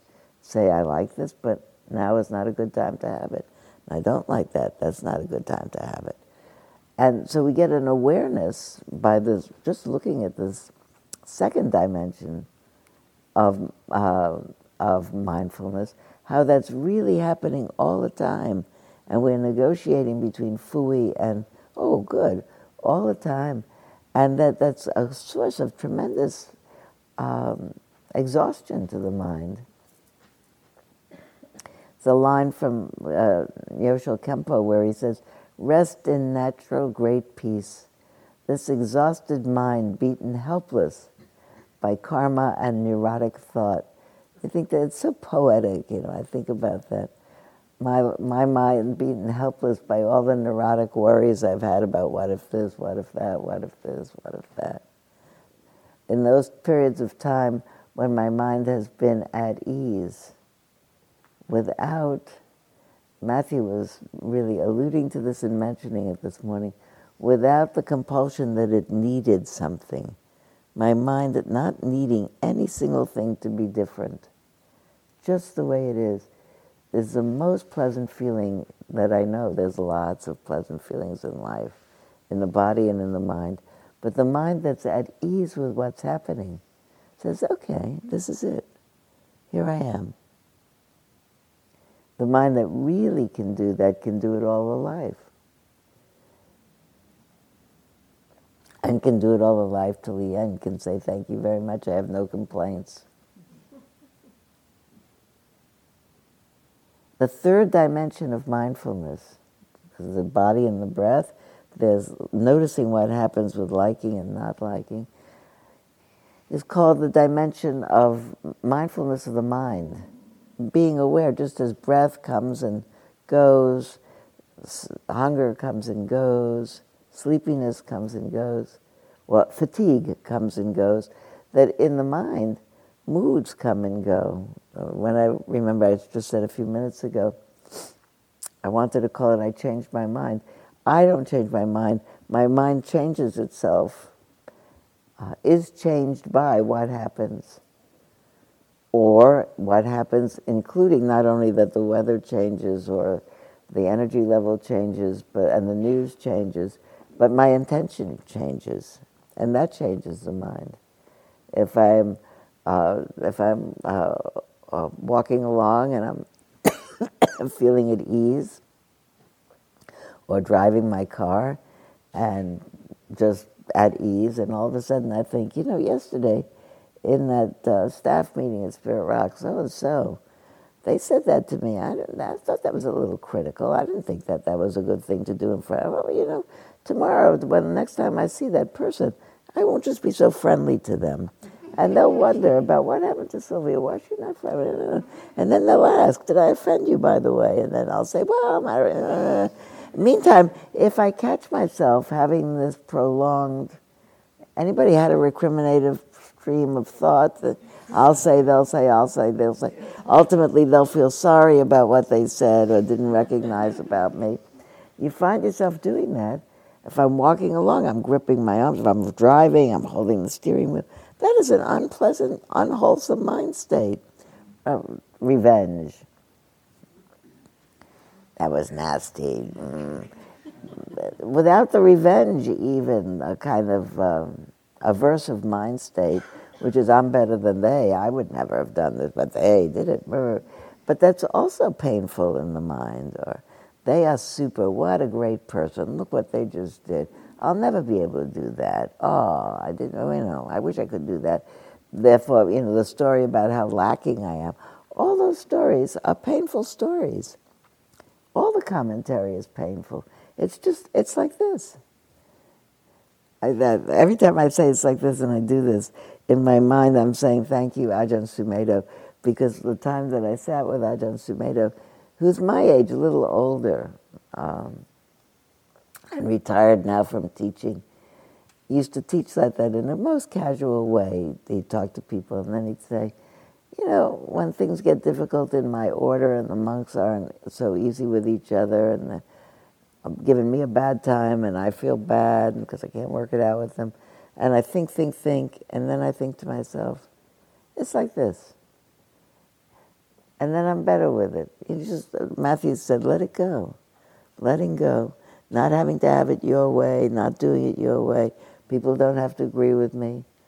So another one of those great lines from Shanti Deva, what if people don't want to do it your way or they they uh, say something bad about, they impugn your good name. He said, should you get angry? He said, no, don't get angry. He said, first of all, think to yourself, is it true? If it's true, fix yourself up. If it's not true, what's the problem? but clearly not er. That's that growling mind, which is the antithesis of the mind that's relaxed and says, you know, it's like this. And here I am, and life is short, and let me not miss this day. The third foundation of mindfulness is awareness of the presence or absence of wholesome states in the mind. Often people on retreat say, you know, I, I was sleepy, I was irritable, I was annoyed, I didn't like the lunch, the, Dharma talk was boring, this was da da da. And I was so angry, and then I was angry at myself for thinking it because this is a wonderful place and I never have any more time. People rarely come into interviews unless we remind them to do it and say, you know, I had a cup of tea this morning that was great. I just felt so good. That tea was so delicious. How many people had a glass of delicious tea here while they were here? Did you think to yourself while you were drinking it, wow, this is great. I feel good. Did you do that? That's wonderful to do that because then you, you rehearse good feeling in your neurons. People say, well, you know, but, you know, it's not important. It is important. Our neurons are like standing on their edge from living in a difficult world with an assault of media that's telling us something new every second. Come here and feel a little bit, it's like a massage for your neurons to dwell in wholesome states. How about gratitude? And that gets us around now, uh, because I want us to really sit a little bit. So you did that walking meditation and you looked at people. How was it?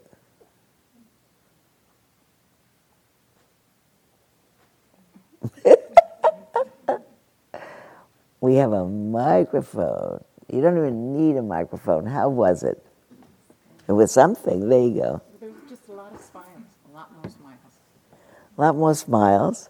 Did you enjoy it? Yes. Was it pleasant or unpleasant? It was very pleasant. It was pleasant, okay. What else?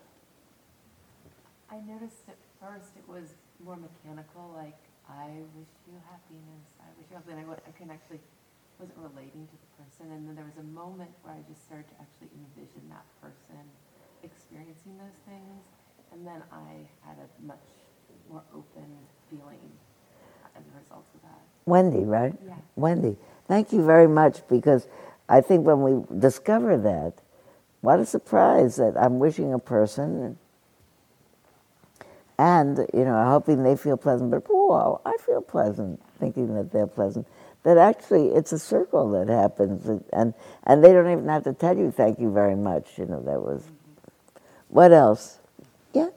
And Karen, I, I said it to people's backs. I wasn't ready to look at anybody's face, so I didn't exactly follow your directions.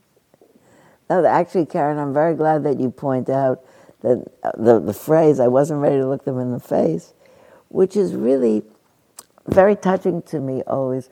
I find that doing this together with people is a very intimate thing. You know, when I suddenly talk to them, I feel like I know them already a little bit before I talk to them. And, you know, I, I don't want to mess it up by talking to them in a certain way. It's, don't you think that? It's nice. It's uh, all cleared off now. When I go home from retreat practice, in normal conversation with the people that I live with, that person says something, and then I, I'm getting ready to a- answer, and I always have a moment more space in there to think what's motivating this answer. Is it a plain answer? Has it got a little bit of something else in it? And I'm really, really clean in my communication for a while.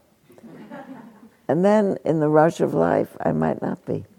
That's why, actually, I think it's important to have practice built into every day. I really notice how carefully and slowly you articulate your Dharma. I feel like I, feel like you're at 78 RPM and I'm like 45 or something. but we have different styles. I am not suffering from it, are you? Okay. Be a bad thing if you said yes.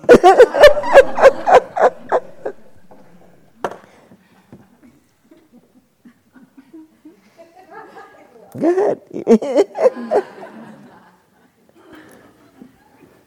I was I was just putting this on in case. That's all. Well, in a, in a minute. Oh, I have to say that. Why did you say the fourth foundation of mindfulness? Just so that I can take a rest and you can use your voice a little bit. Um, I really better know the answer to that. that teacher doesn't know the fourth foundation. I actually don't fully understand the fourth foundation of mindfulness. Um, um, there are different. You're going to have to jump back in, Sylvia. Uh, there are different ways of, of understanding it as a kind of um, categories of experience, or it actually some some uh, scholars feel like it's it's this um, different things got glued together, perhaps in the the kind of course of history of it being compiled, and so. Um, yeah, there there are a number as far as like where to actually place attention. The first three foundations are very clear. You can know like exactly where in sensory space you're being asked to direct your attention, whereas there's more kind of vagueness in the in the fourth foundation around uh, factors of enlightenment and skandhas and yeah. You're absolutely right. I'm sorry I did that. I'm not sorry because. Yeah you did you did the perfect answer to okay, it. It's good. it's a it's a it's an extra. They didn't know what to do with it. Uh. I'm sure. I don't know, but I think because the first three you just said they are sensory things and they're things you can keep track of your body and your um, of the the um, experience of uh, pleasant, unpleasant, and neutral also and the mind. There's nothing but the body and the mind. And there's some people who like to say there's only the mind, but this is a definitely, this is something. You know, it's things like, for teaching purposes, the fourth foundation is you say, ah, oh, I really got it. Everything arises and passes away.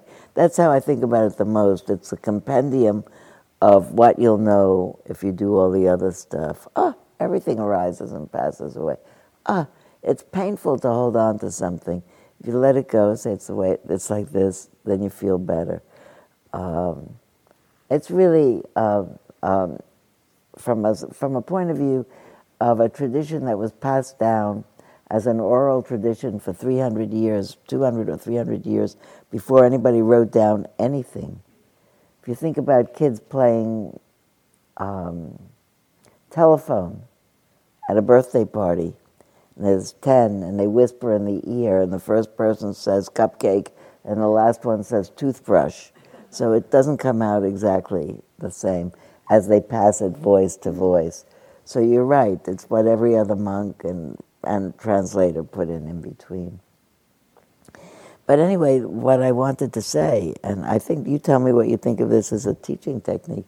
I wanted to say that it's the same as if you say that mindfulness is the way to wake up to the, the inherent suffering condition of being a human being and to awaken the basically the compassion that's also inherently part of it. And they can be mindful of um,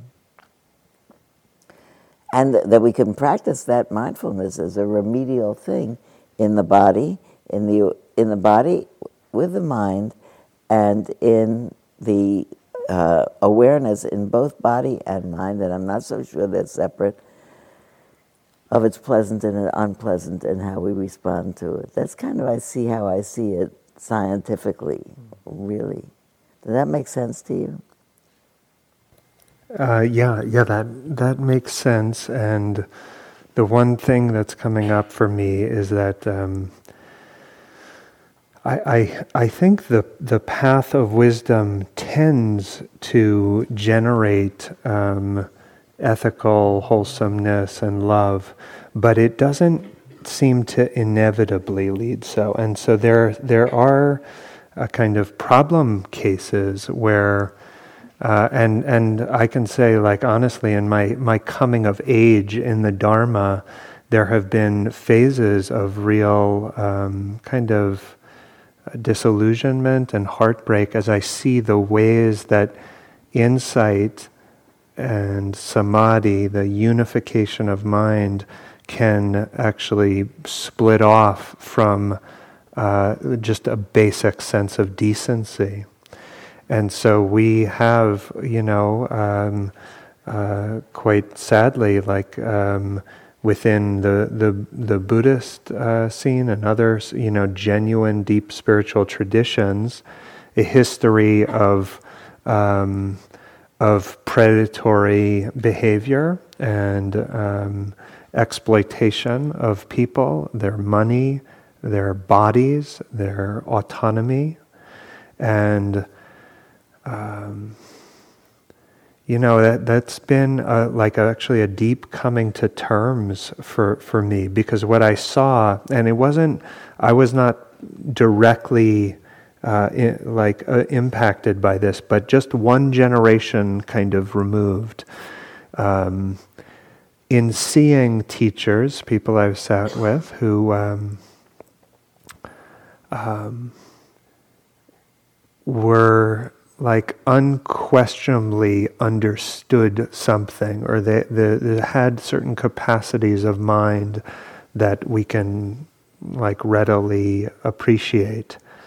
But uh, somehow we're like living um, in ways that sometimes causing subtle and sometimes egregious levels of harm.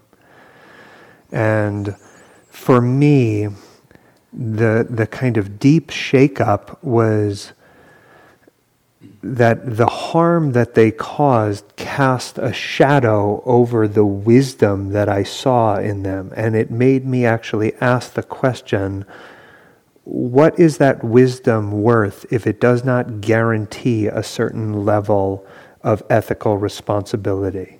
Is that the enlightenment I want? And if it not, in what ways is what else actually needs to be added to the to the soup in order for there to be a kind of mature, integrated uh, awakening, uh, a kind of spiritual maturity.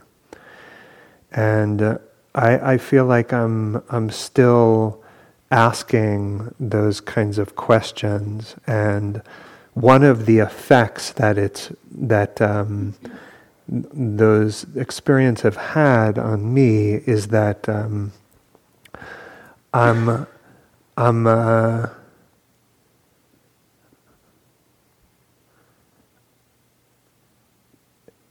I'm most interested in the insight that catalyzes love.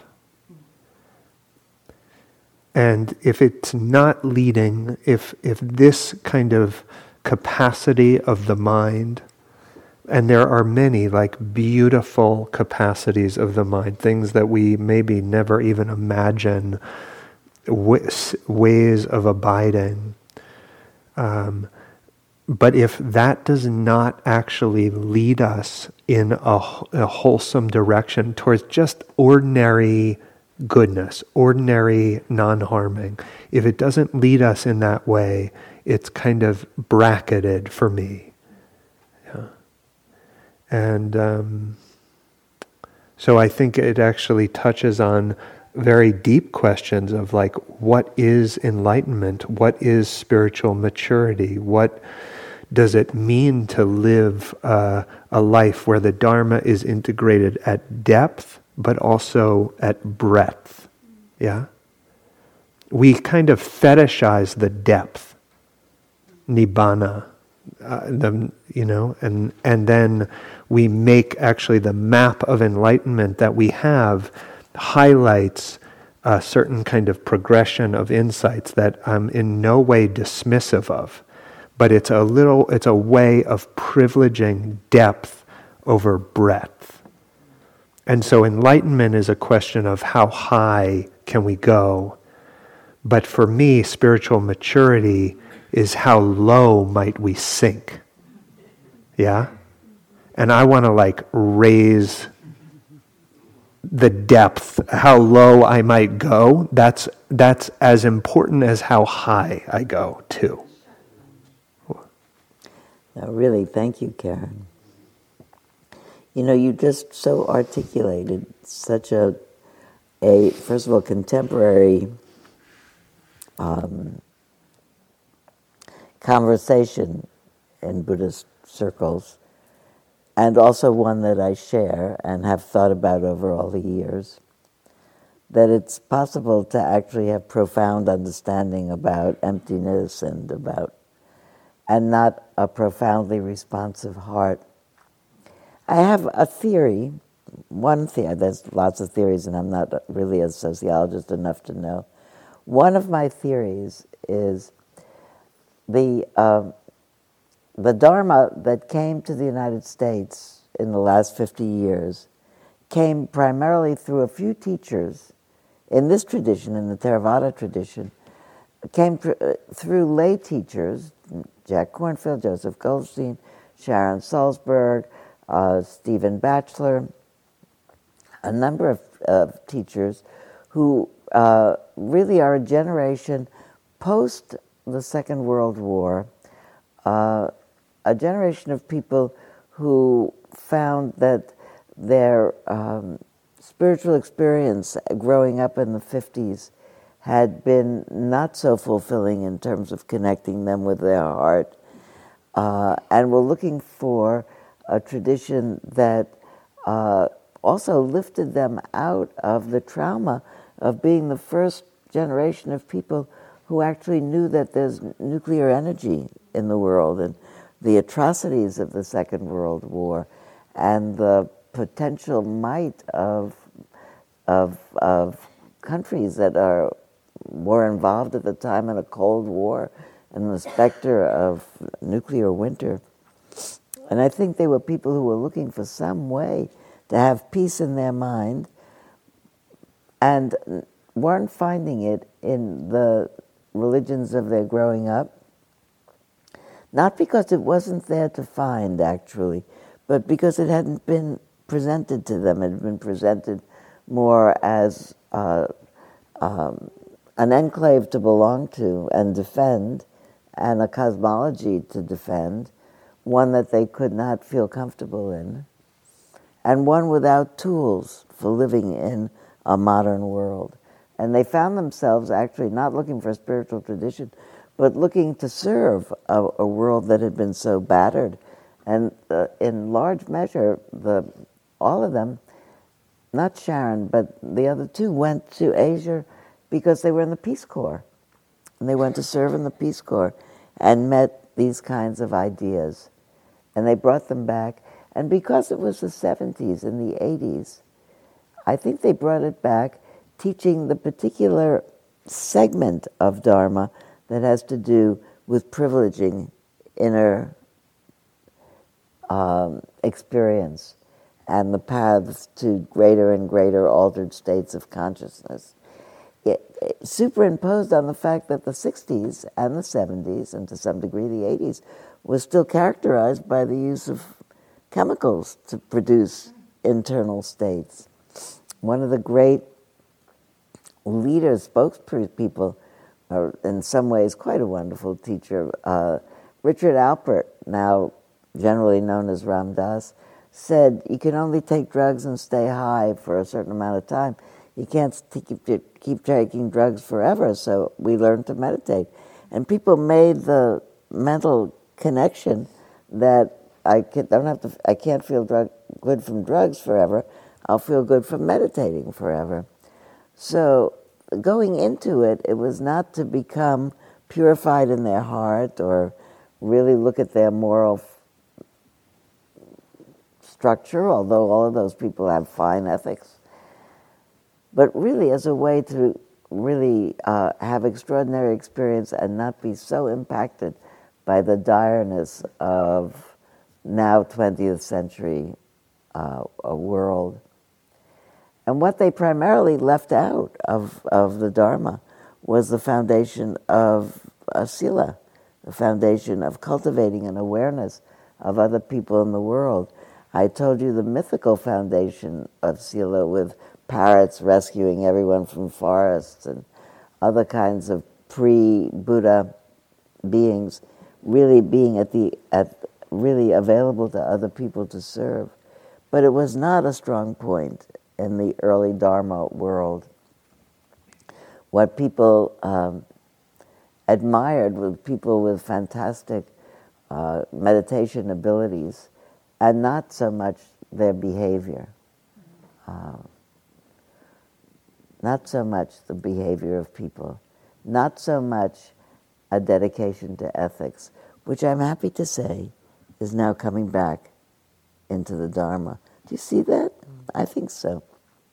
That we are now talking about paramis and ethics and really talking about when your eyes are open, not only do you see uh, impermanence and suffering and causality, but when your eyes are really open, you see that every day this world is getting polluted. Every day, masses, huge pieces of the population of the world are being affected by the greed and aversion of many other people whose blindness is still there. I remember people saying years ago at uh, Dharma discussions, saying, I want to know about what my teacher's realization is, not whether or not they recycle. And that's so, and seriously, somebody said a long time ago. And I remember at the time thinking to myself, I actually want to know whether they recycle. that, that, that, that makes a lot, uh, I want to know whether their understanding of interdependence includes having a planet and includes using the resources of the planet and include not just feeling comfortable in our own minds, but being able to make it as a world where people can live together in that way of not being afraid. That I mean it about that, uh, uh, the, what Sam said in that I wanted um, everybody to feel safe and well loved. That I think that that's the point of practice, to discover it's possible. So never mind, you can't say just let the world do whatever it'll do. I'll just sit here and feel peaceful. But I, yeah, I think the more, did I, I say last night about that meeting where how many people voted, how many, how many people voted, and how many people, how many people went out and walked on January twentieth? How many people sit? There's a sitting group in the um, Capitol building. Do you know that? There's a sitting every Monday in the in the congressional office building. There's a sitting group that was put together by um, Tim Ryan, who wrote a book called um, what's his book? It's called Mindful Nation. Mindful Nation. That really to begin to say the point of this is not so we'll all feel out of this world, it's that we'll all behave ourselves and take care of each other, really. I think. What do you think? Yeah. it's a little bit too wound up. We should sit a little bit. No, no, no, really. We're answering the questions that have been in the bowl anyway. We have 25 minutes before we eat lunch. I would like to. You want to lead this or you want me to lead it? Yeah.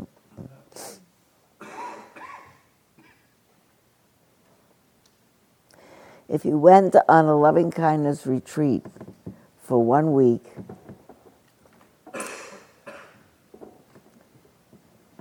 for two months, let's start there. If you went on a loving kindness retreat for two months, you'd spend a week really feeling grounded in the wish for yourself to feel at ease.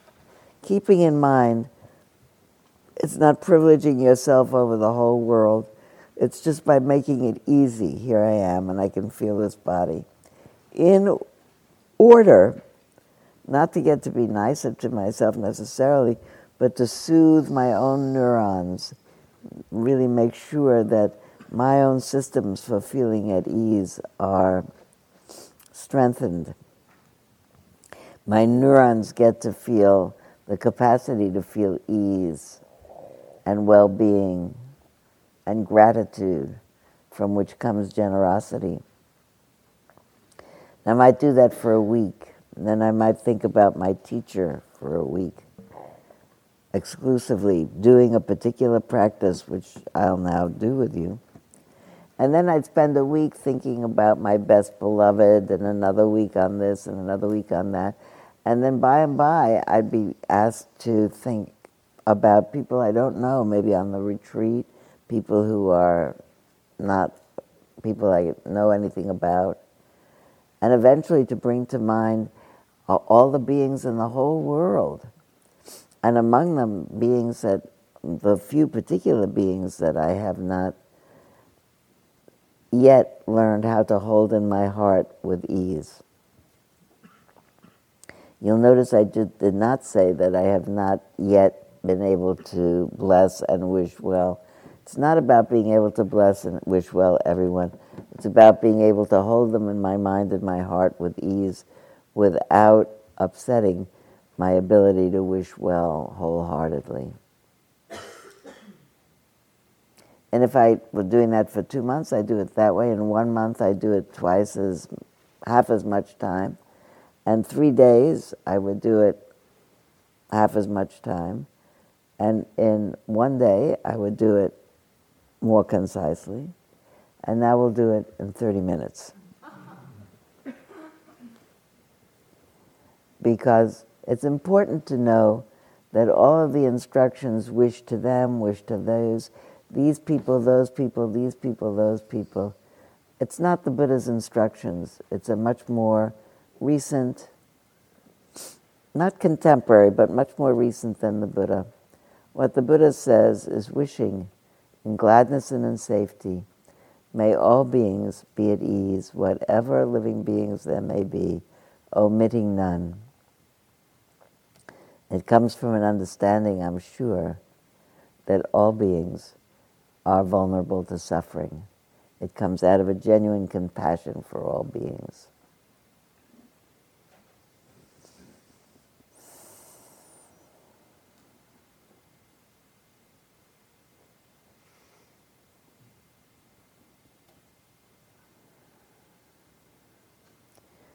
So, first, we'll just sit quietly. Let your shoulders relax. Let your body relax.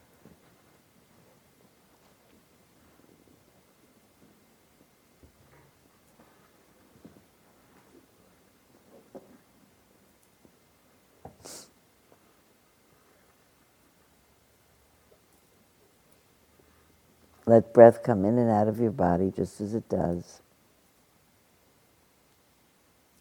Relax your face by smiling.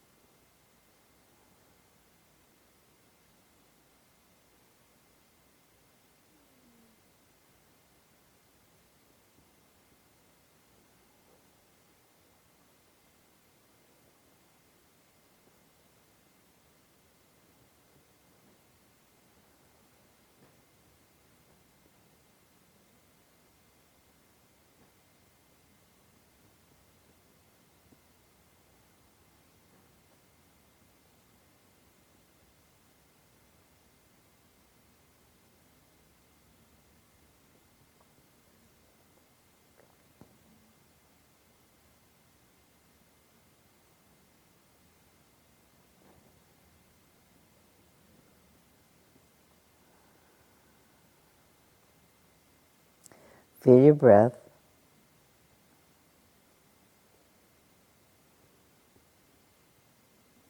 Sometimes, if you sit very, very still, you can feel your heartbeat.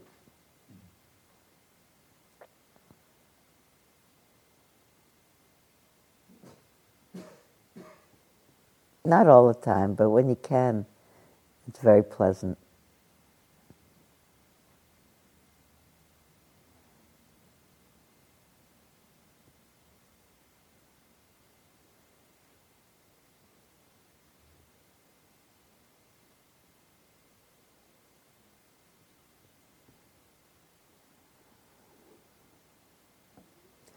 We'll do a practice of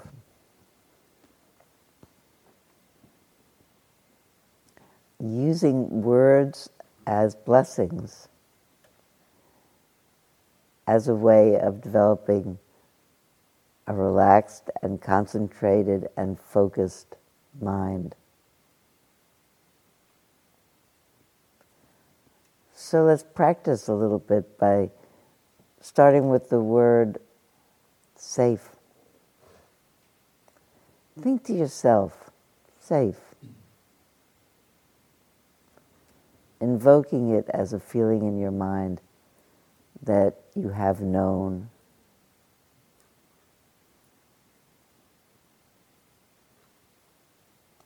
And feeling it in your body. It's not like thinking about it, just like ringing a bell of realization in your body safe.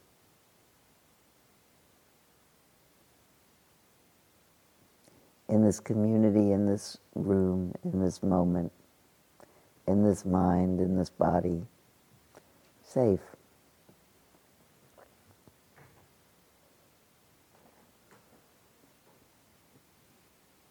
always think of these kinds of invocations as being something like calling down into a well and having the well echo back.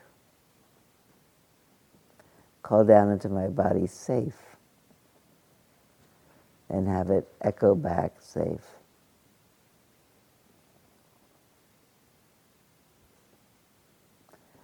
Try this word, try joy. Try saying joy to your body and mind and have it echo back joy. You don't need to do anything, just wait. And say joy.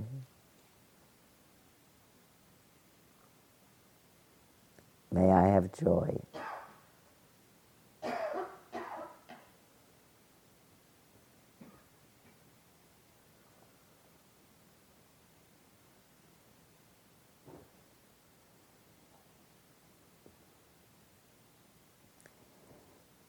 Strength or strong. May I be strong. May I feel strong.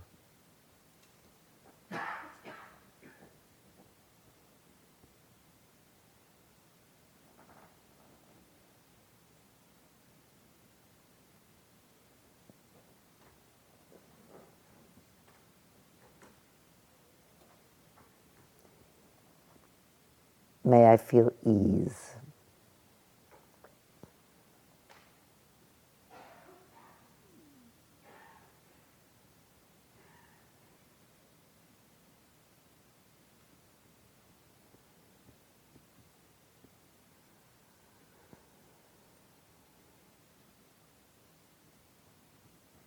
If you want, you can say just the word in your mind, or you can say the sentence in your mind.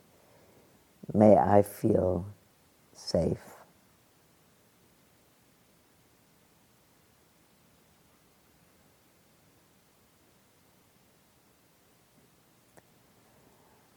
May I feel joy.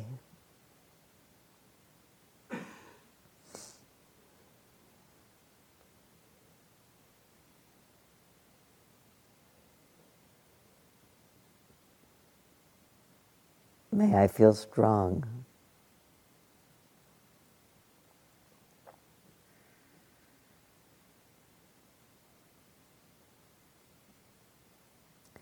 May I live with ease.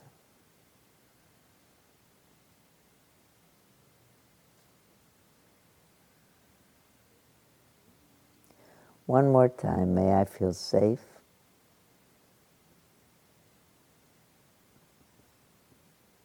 May I feel joy.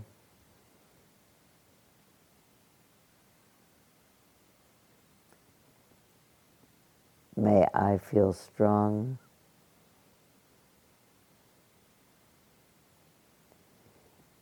May I live with ease.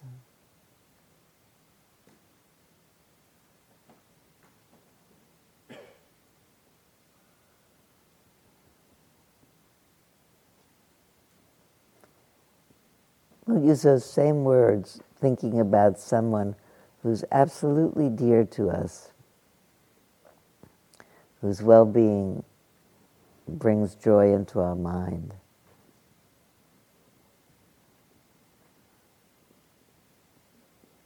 sometimes kin.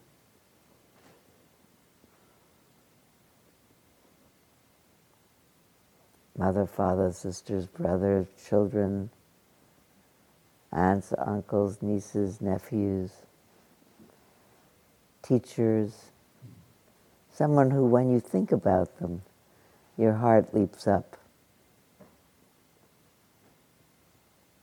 And on your own, wish for that person safety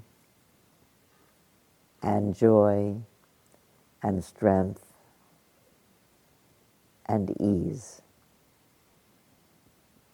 If you want to say whole sentences, may you be, you can do it. May you feel.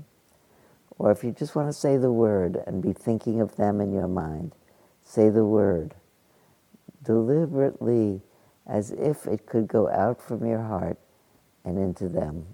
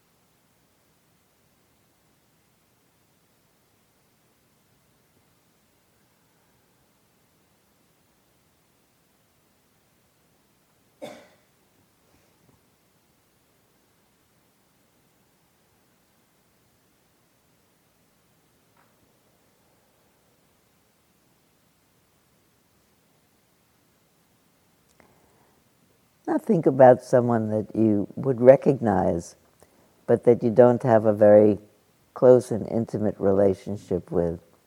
Maybe someone you work with,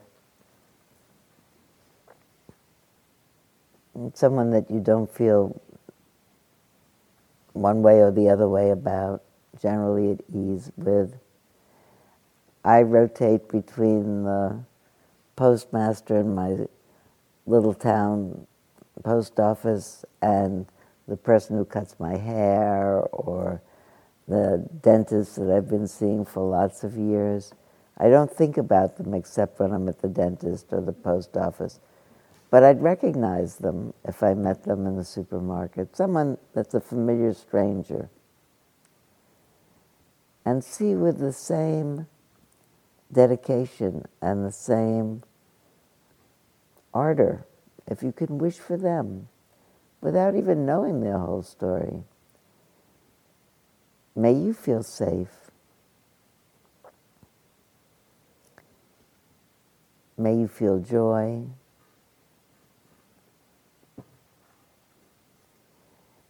May you feel strength.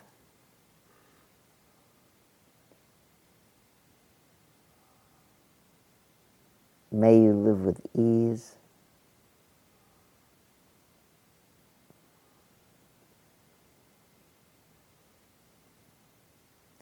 I'm often surprised with how much more warmly I feel about them than even when I see them, when I just recall that I know who they are and what they do in the world. Maybe one more time with these people, safe and joy and strong and ease.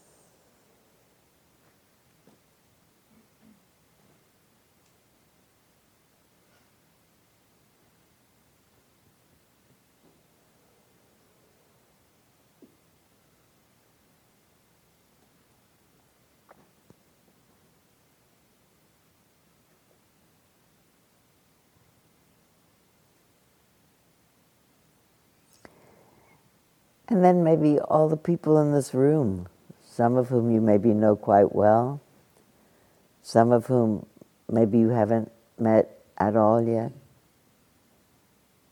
Some of them dear to you, maybe. Maybe most of them familiar strangers. If it works, you might want to say each of those blessings on a heartbeat or on a breath.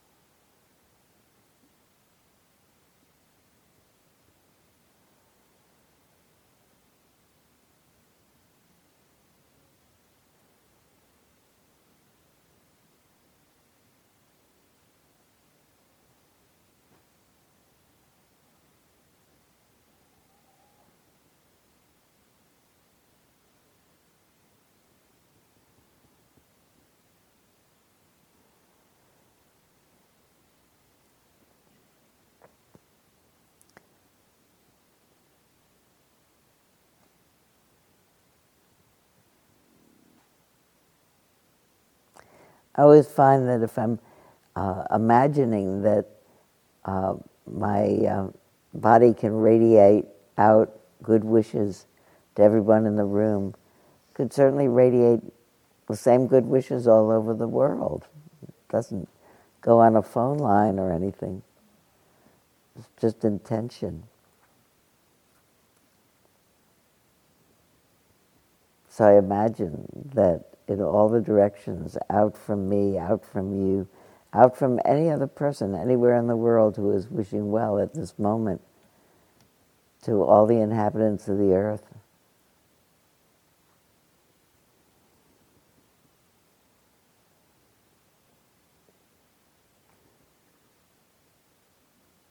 Wishing for all the inhabitants of the earth, may they feel safe.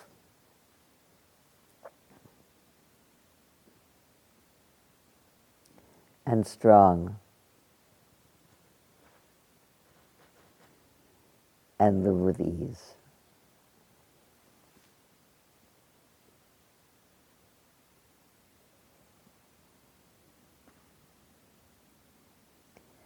And really, since the principal um, aim of this kind of practice is to cultivate one's own heart as a sanctuary, a place that's free of enmity. In those moments that we are wishing well over the whole entire world, out of compassionate awareness that everyone suffers, and compassionate hope that everyone thrive and succeed.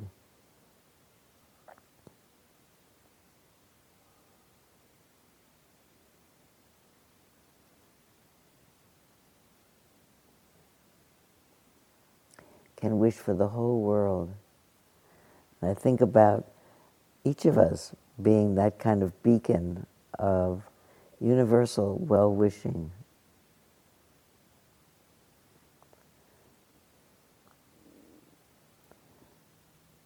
The Buddha's teaching that we often abbreviate as the Metta Sutta is also called the Buddha's teaching on impartial goodwill or impartial kindness.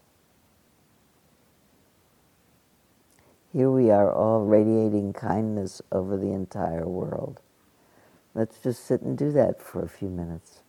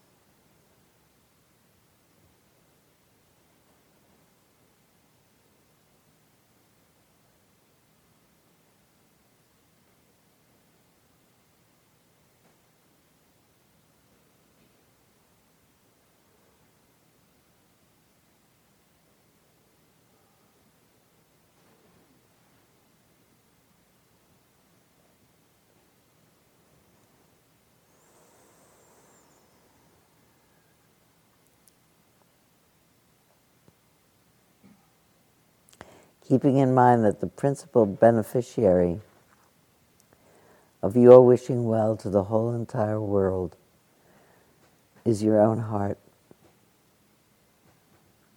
which is purified of enmity in all of its forms. And really is the most immediate guarantor of your being able to feel safe and joyful and strong.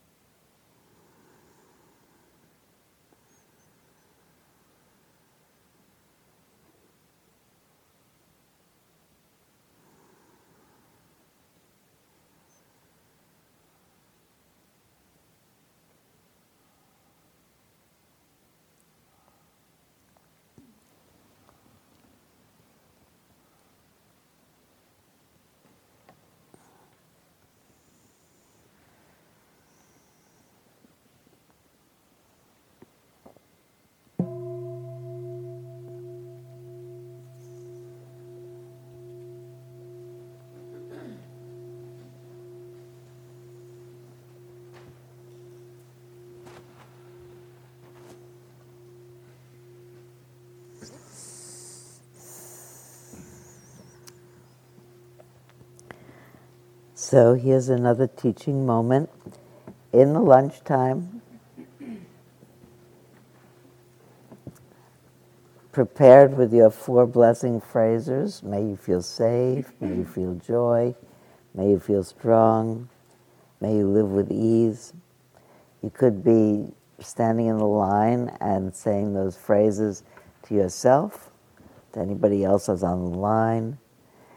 Maybe you want to say it to the cooks whose creations you haven't even seen yet, in advance, thanking them for it. What it does, among other, first of all, it's obviously a nice thing to do, and it sets up a nice feeling in the mind. It's also an antidote to feeling the line is not going fast enough, they're not moving along. It's an antidote to afflictive feelings. You can't be wishing a blessing and feel afflicted at the same time by anything. You really can't. If you find out it's not the lunch you really wanted, say, well, may I feel safe?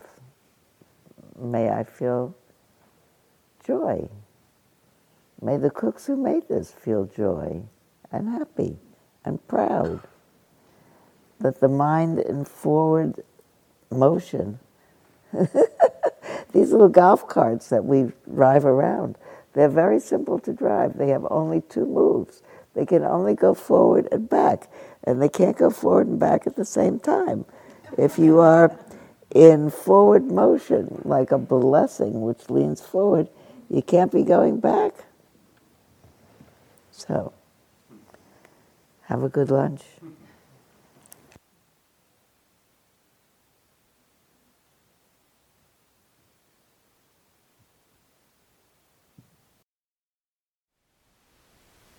Thank you for listening. To learn how you can support the teachers and Dharma Seed, please visit dharmaseed.org slash donate.